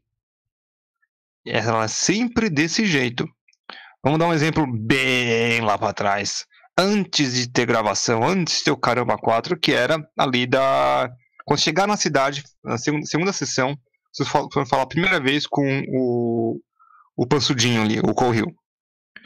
E aí, tá, vocês começaram a falar, tal, assinaram os documentos, blá, blá, toda aquela burocracia. E aí a Alice, saudoso Renato, salve Renato, sejamos justos. Sejamos justos. É, Sejamos justos, cara. Renato, Renato fez uma mega falta aí. E. Salve pro Renato aí, se salve algum dia ele assistir isso. Exatamente. Ah, e o que acontece? Ele começou ali a dar um discursozinho tal, de querer, só, de querer pegar umas moedinhas ali já, né? Ganhar umas moedinhas do barão.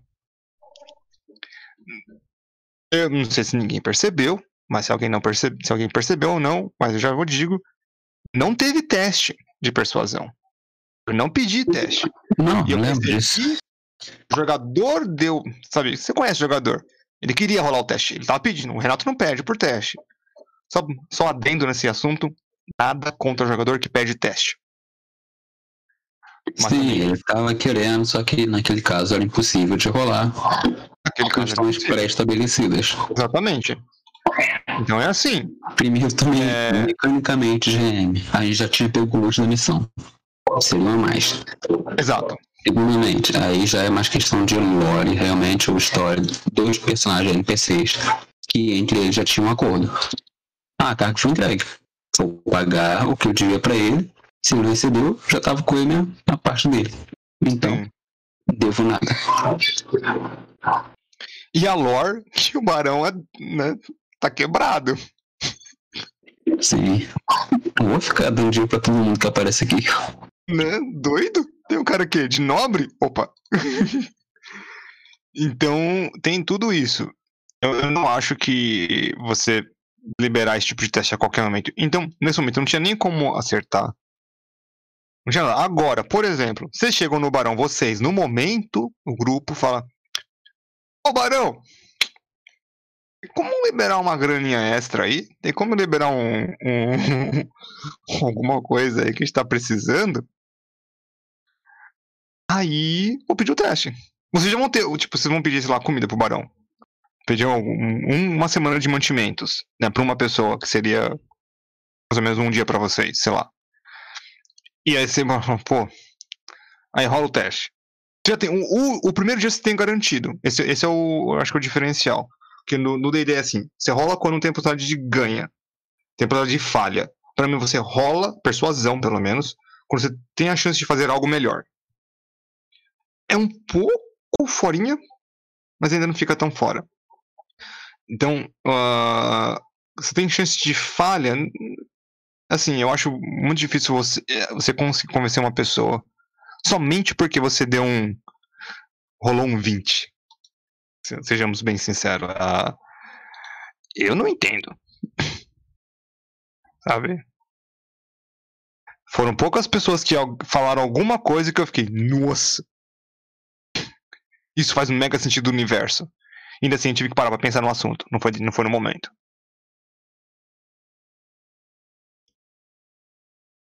Eu caí? Não. Ufa. Tô concentrando aqui Sabe que tem- respondendo. o- Não, eu tô, conce- eu tô respondendo o Partage 09 aqui. Ah, Só isso. ah, tá. E eu tô soltando meme no geral. Ufa. Tudo de acordo com a normalidade. Tá. Você sabe que eu tenho medo disso depois? Ô, ô André, não, não é pra ficar saindo muito de casa não, hein? Pode, pode ficar postando aí no, na tua casa os memes. Né? Jamais, parece que virou bagunça, né? Parece, né? Parece. Cara, Mas, cara, já pode sair de casa. não, não. É geral aqui. É geral porque serve meme também. Se o André falou, tá falado. Mas, ah, acho que Não só. pode usar o meme pra coisa geral. O geral pra mim pode. Não tá, né? Mas eu vou saindo aqui também, tá? Tá, beleza. Tem que dar Tá beleza. Falou aí. Valeu, André. Não, é só pra. É, só, só pra terminar aqui no. no pode, Safe. sempre, você não, sem B, você, não, sem B, André, pode ir. Você já sabe disso. Certeza. Ah, Ah, fiquei curioso, mas tá. não, que é sobre o, o, o motivo geral do. que é só pra falar um pouco das regras do final do, do Hard and Dark, né? Do, e do world building, como assim. Porque assim, é contra a curva do DD? É. Então, sempre que vocês narradores aí quiserem. Vocês veem que o pessoal aqui e tal, o Marcão, o André, o, infelizmente o Pedrão, por motivos mega pesados, não pôde aparecer, mas o Michel e o Gabriel jogam aí no ED&D com algumas modificações. Vocês podem ouvir muitas vezes aí pela, vi- pela vida de pô, a campanha homebrew não presta, campanha sei lá o que não presta. Eu concordo que muitas vezes ah, muitas das vezes as pessoas fazem isso mesmo, tipo, mas aqui, eh, pelo menos, a gente tem um cuidado de não ah, eu pensei nas regras, eu repensei nas regras, a gente deu uma modificada nas regras depois. Ah, poucas, só uma que estava muito quebrada. Na próxima vez que a gente for jogar o mesmo jogo, vamos dizer assim, né? O mesmo mundo, pelo menos, as regras, eu quero o feedback de todos os meus jogadores. Um deles eu já sei o que eu vou fazer, já tenho umas outras ideias para colocar, pra dar uma remendada. Só que a diferença é que tem gente que faz um homebrew uma vez, deixa por ali. E não é minha intenção. Minha intenção é pegar esse homebrew e continuar. Eu não quero lançar. Quer dizer, se, se conseguir algum dia, maravilha. Mas eu não quero chegar ficar ganhar grana com isso aí. Tipo, eu quero usar pra mim. Só que eu preciso de gente pra jogar, óbvio. Eu quero, eu quero usar esse, esse material. Eu acho que é uma variação legal do quinta edição. E eu jogo quinta edição porque é um sistema popular. E eu quero pessoas pra jogar. É simples e fácil. Sabe? Se eu for jogar, procurar jogador de, sei lá, GURPS, é bem menos a minha, a minha chance de encontrar algum jogador de GURPS. Agora, de D&D quinta edição é maior. Então, mas eu sempre sou muito aberto com qual tipo de jogo que eu quero narrar. É um jogo hard and dark, que é o nome desse canal, que a gente do canal do, do servidor de jogo, é o nome da campanha D&D Hard and Dark. Então ninguém veio aqui de engano e eu expliquei todas as regras de antemão para todo mundo. Então, n- ter uma campanha homebrew, ter uma ideia homebrew não é ruim, pelo contrário, é bom, é legal. Mas fala, faça exatamente o que você, o que você promete. Se você vai falar que vai fazer uma campanha de high fantasy, faça um high fantasy. Quer fazer uma campanha de mid, low fantasy, faça de low fantasy. Eu prometi para eles uma campanha dark, né, com temas dark, né, ah, entre política, eh, pessimismo, um pouco de Nietzsche, esse tipo de coisa, e hard, devido aos combates. Que eu acho que eu tenho entregue isso a eles. Quer dizer, como a gente falou, essa é a primeira vez em um mais de um ano que não teve sessão, mas devido aí, não é culpa de ninguém, tá? A vida acontece, a gente falou, a vida é uma caixinha de surpresas. né? Acontece com todo mundo, uma hora acontecer com a gente, independente. Se não, se não, não tem graça nenhuma, se não é pra acontecer no último segundo de algo antes de algo programado. Exatamente qual é a graça de viver se não- você não tem que refazer tudo de uma vez só no mesmo dia. Ou então durante o programa mesmo, né? Que nem ontem, ó, maravilhoso. Exatamente. A sexta-feira 13 não acabou ainda. Então. É, é, é- então, assim, faz uma campanha homebrew, faz umas regrinhas e tal, mas seja, assim, é a mesma coisa que a gente falou do Felipe lá, ele não estava aberto a, a feedback no, no começo. E é a mesma coisa do jogador tóxico. O jogador tóxico geralmente não está aberto a feedback, a pessoa tóxica não está aberta a feedback. E assim, Eu fiz Eu isso disse, porque eu- meu personagem faria isso aí, isso aí, pronto. Isso é horrível. Isso é horrível. Então, você parar, e assim, eu aceito muito feedback dos meus jogadores, eu falo, meu, eu vou anotar, eu, eu sei, eu, eu lembro que eu, tanto o Marcão falou, que o Michel falou, mas eu tenho esse negócio de não mudar no meio da campanha. Mas isso é por quê? Pra minha maldita consistência de campanha. Eu posso estar errado. Eu acho que eu tô errado. Mas é assim que eu tô indo. Em Ah, parte até, até que tá, até que tem sentido, porque eh, querendo ou não, eh, você fica mudando regra na campanha toda hora, Fica garantir de que vai se manter, sabe? É, exatamente, tem, tem isso. Então, ah, eu prefiro continuar com essas regras hum, semi-funcionais, que estão funcionando ainda, do que mudar do que toda hora mudando. Então, mas sejam abertos à mudança. Isso, isso como vocês veem o jogo hoje em dia, também, né? É, é um beta, então se é Exato. um lugar pra errar, é aqui. Exato. Então, elas vão mudar essas regras. Tem algumas delas que eu acho que estão muito legais. Né? As de save intros, acho que estão legais por enquanto. A, a de dados de vida para HP funciona muito bem. A para magia passaram por algumas modificações. A de HP também vai sofrer algumas modificações aí no processo. Moral funciona só de vez em nunca. E quando funciona é muito bruto. O André já me deu um, já me deu um feedback, tipo, ter um meio termo. Tipo, ah, 75%, metade, 25%. Gostei da ideia. né? A gente vai abrir para todo mundo para falar também. Então, é isso. Quer fazer um homebrew? Quer fazer um negócio diferente? Faça. Passo número 1. Um, avise todos os jogadores. Passo número 2. Esteja aberto a feedbacks. Passo número 3. Não seja babaca.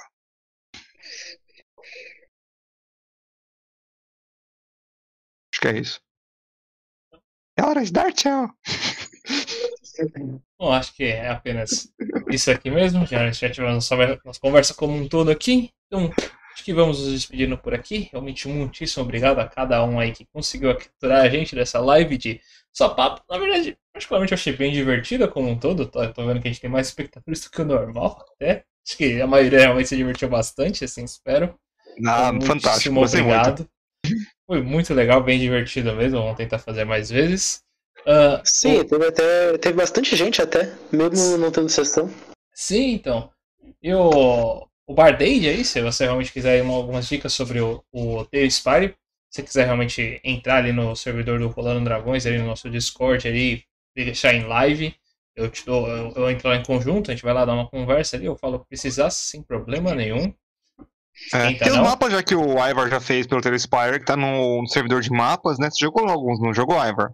Joguei alguns, eu ainda não coloquei o que demorou mais, né? Que é Cool Hill, mas Uhum. ele eu pretendo colocar o link dele também lá sim, sem É. problema nenhum.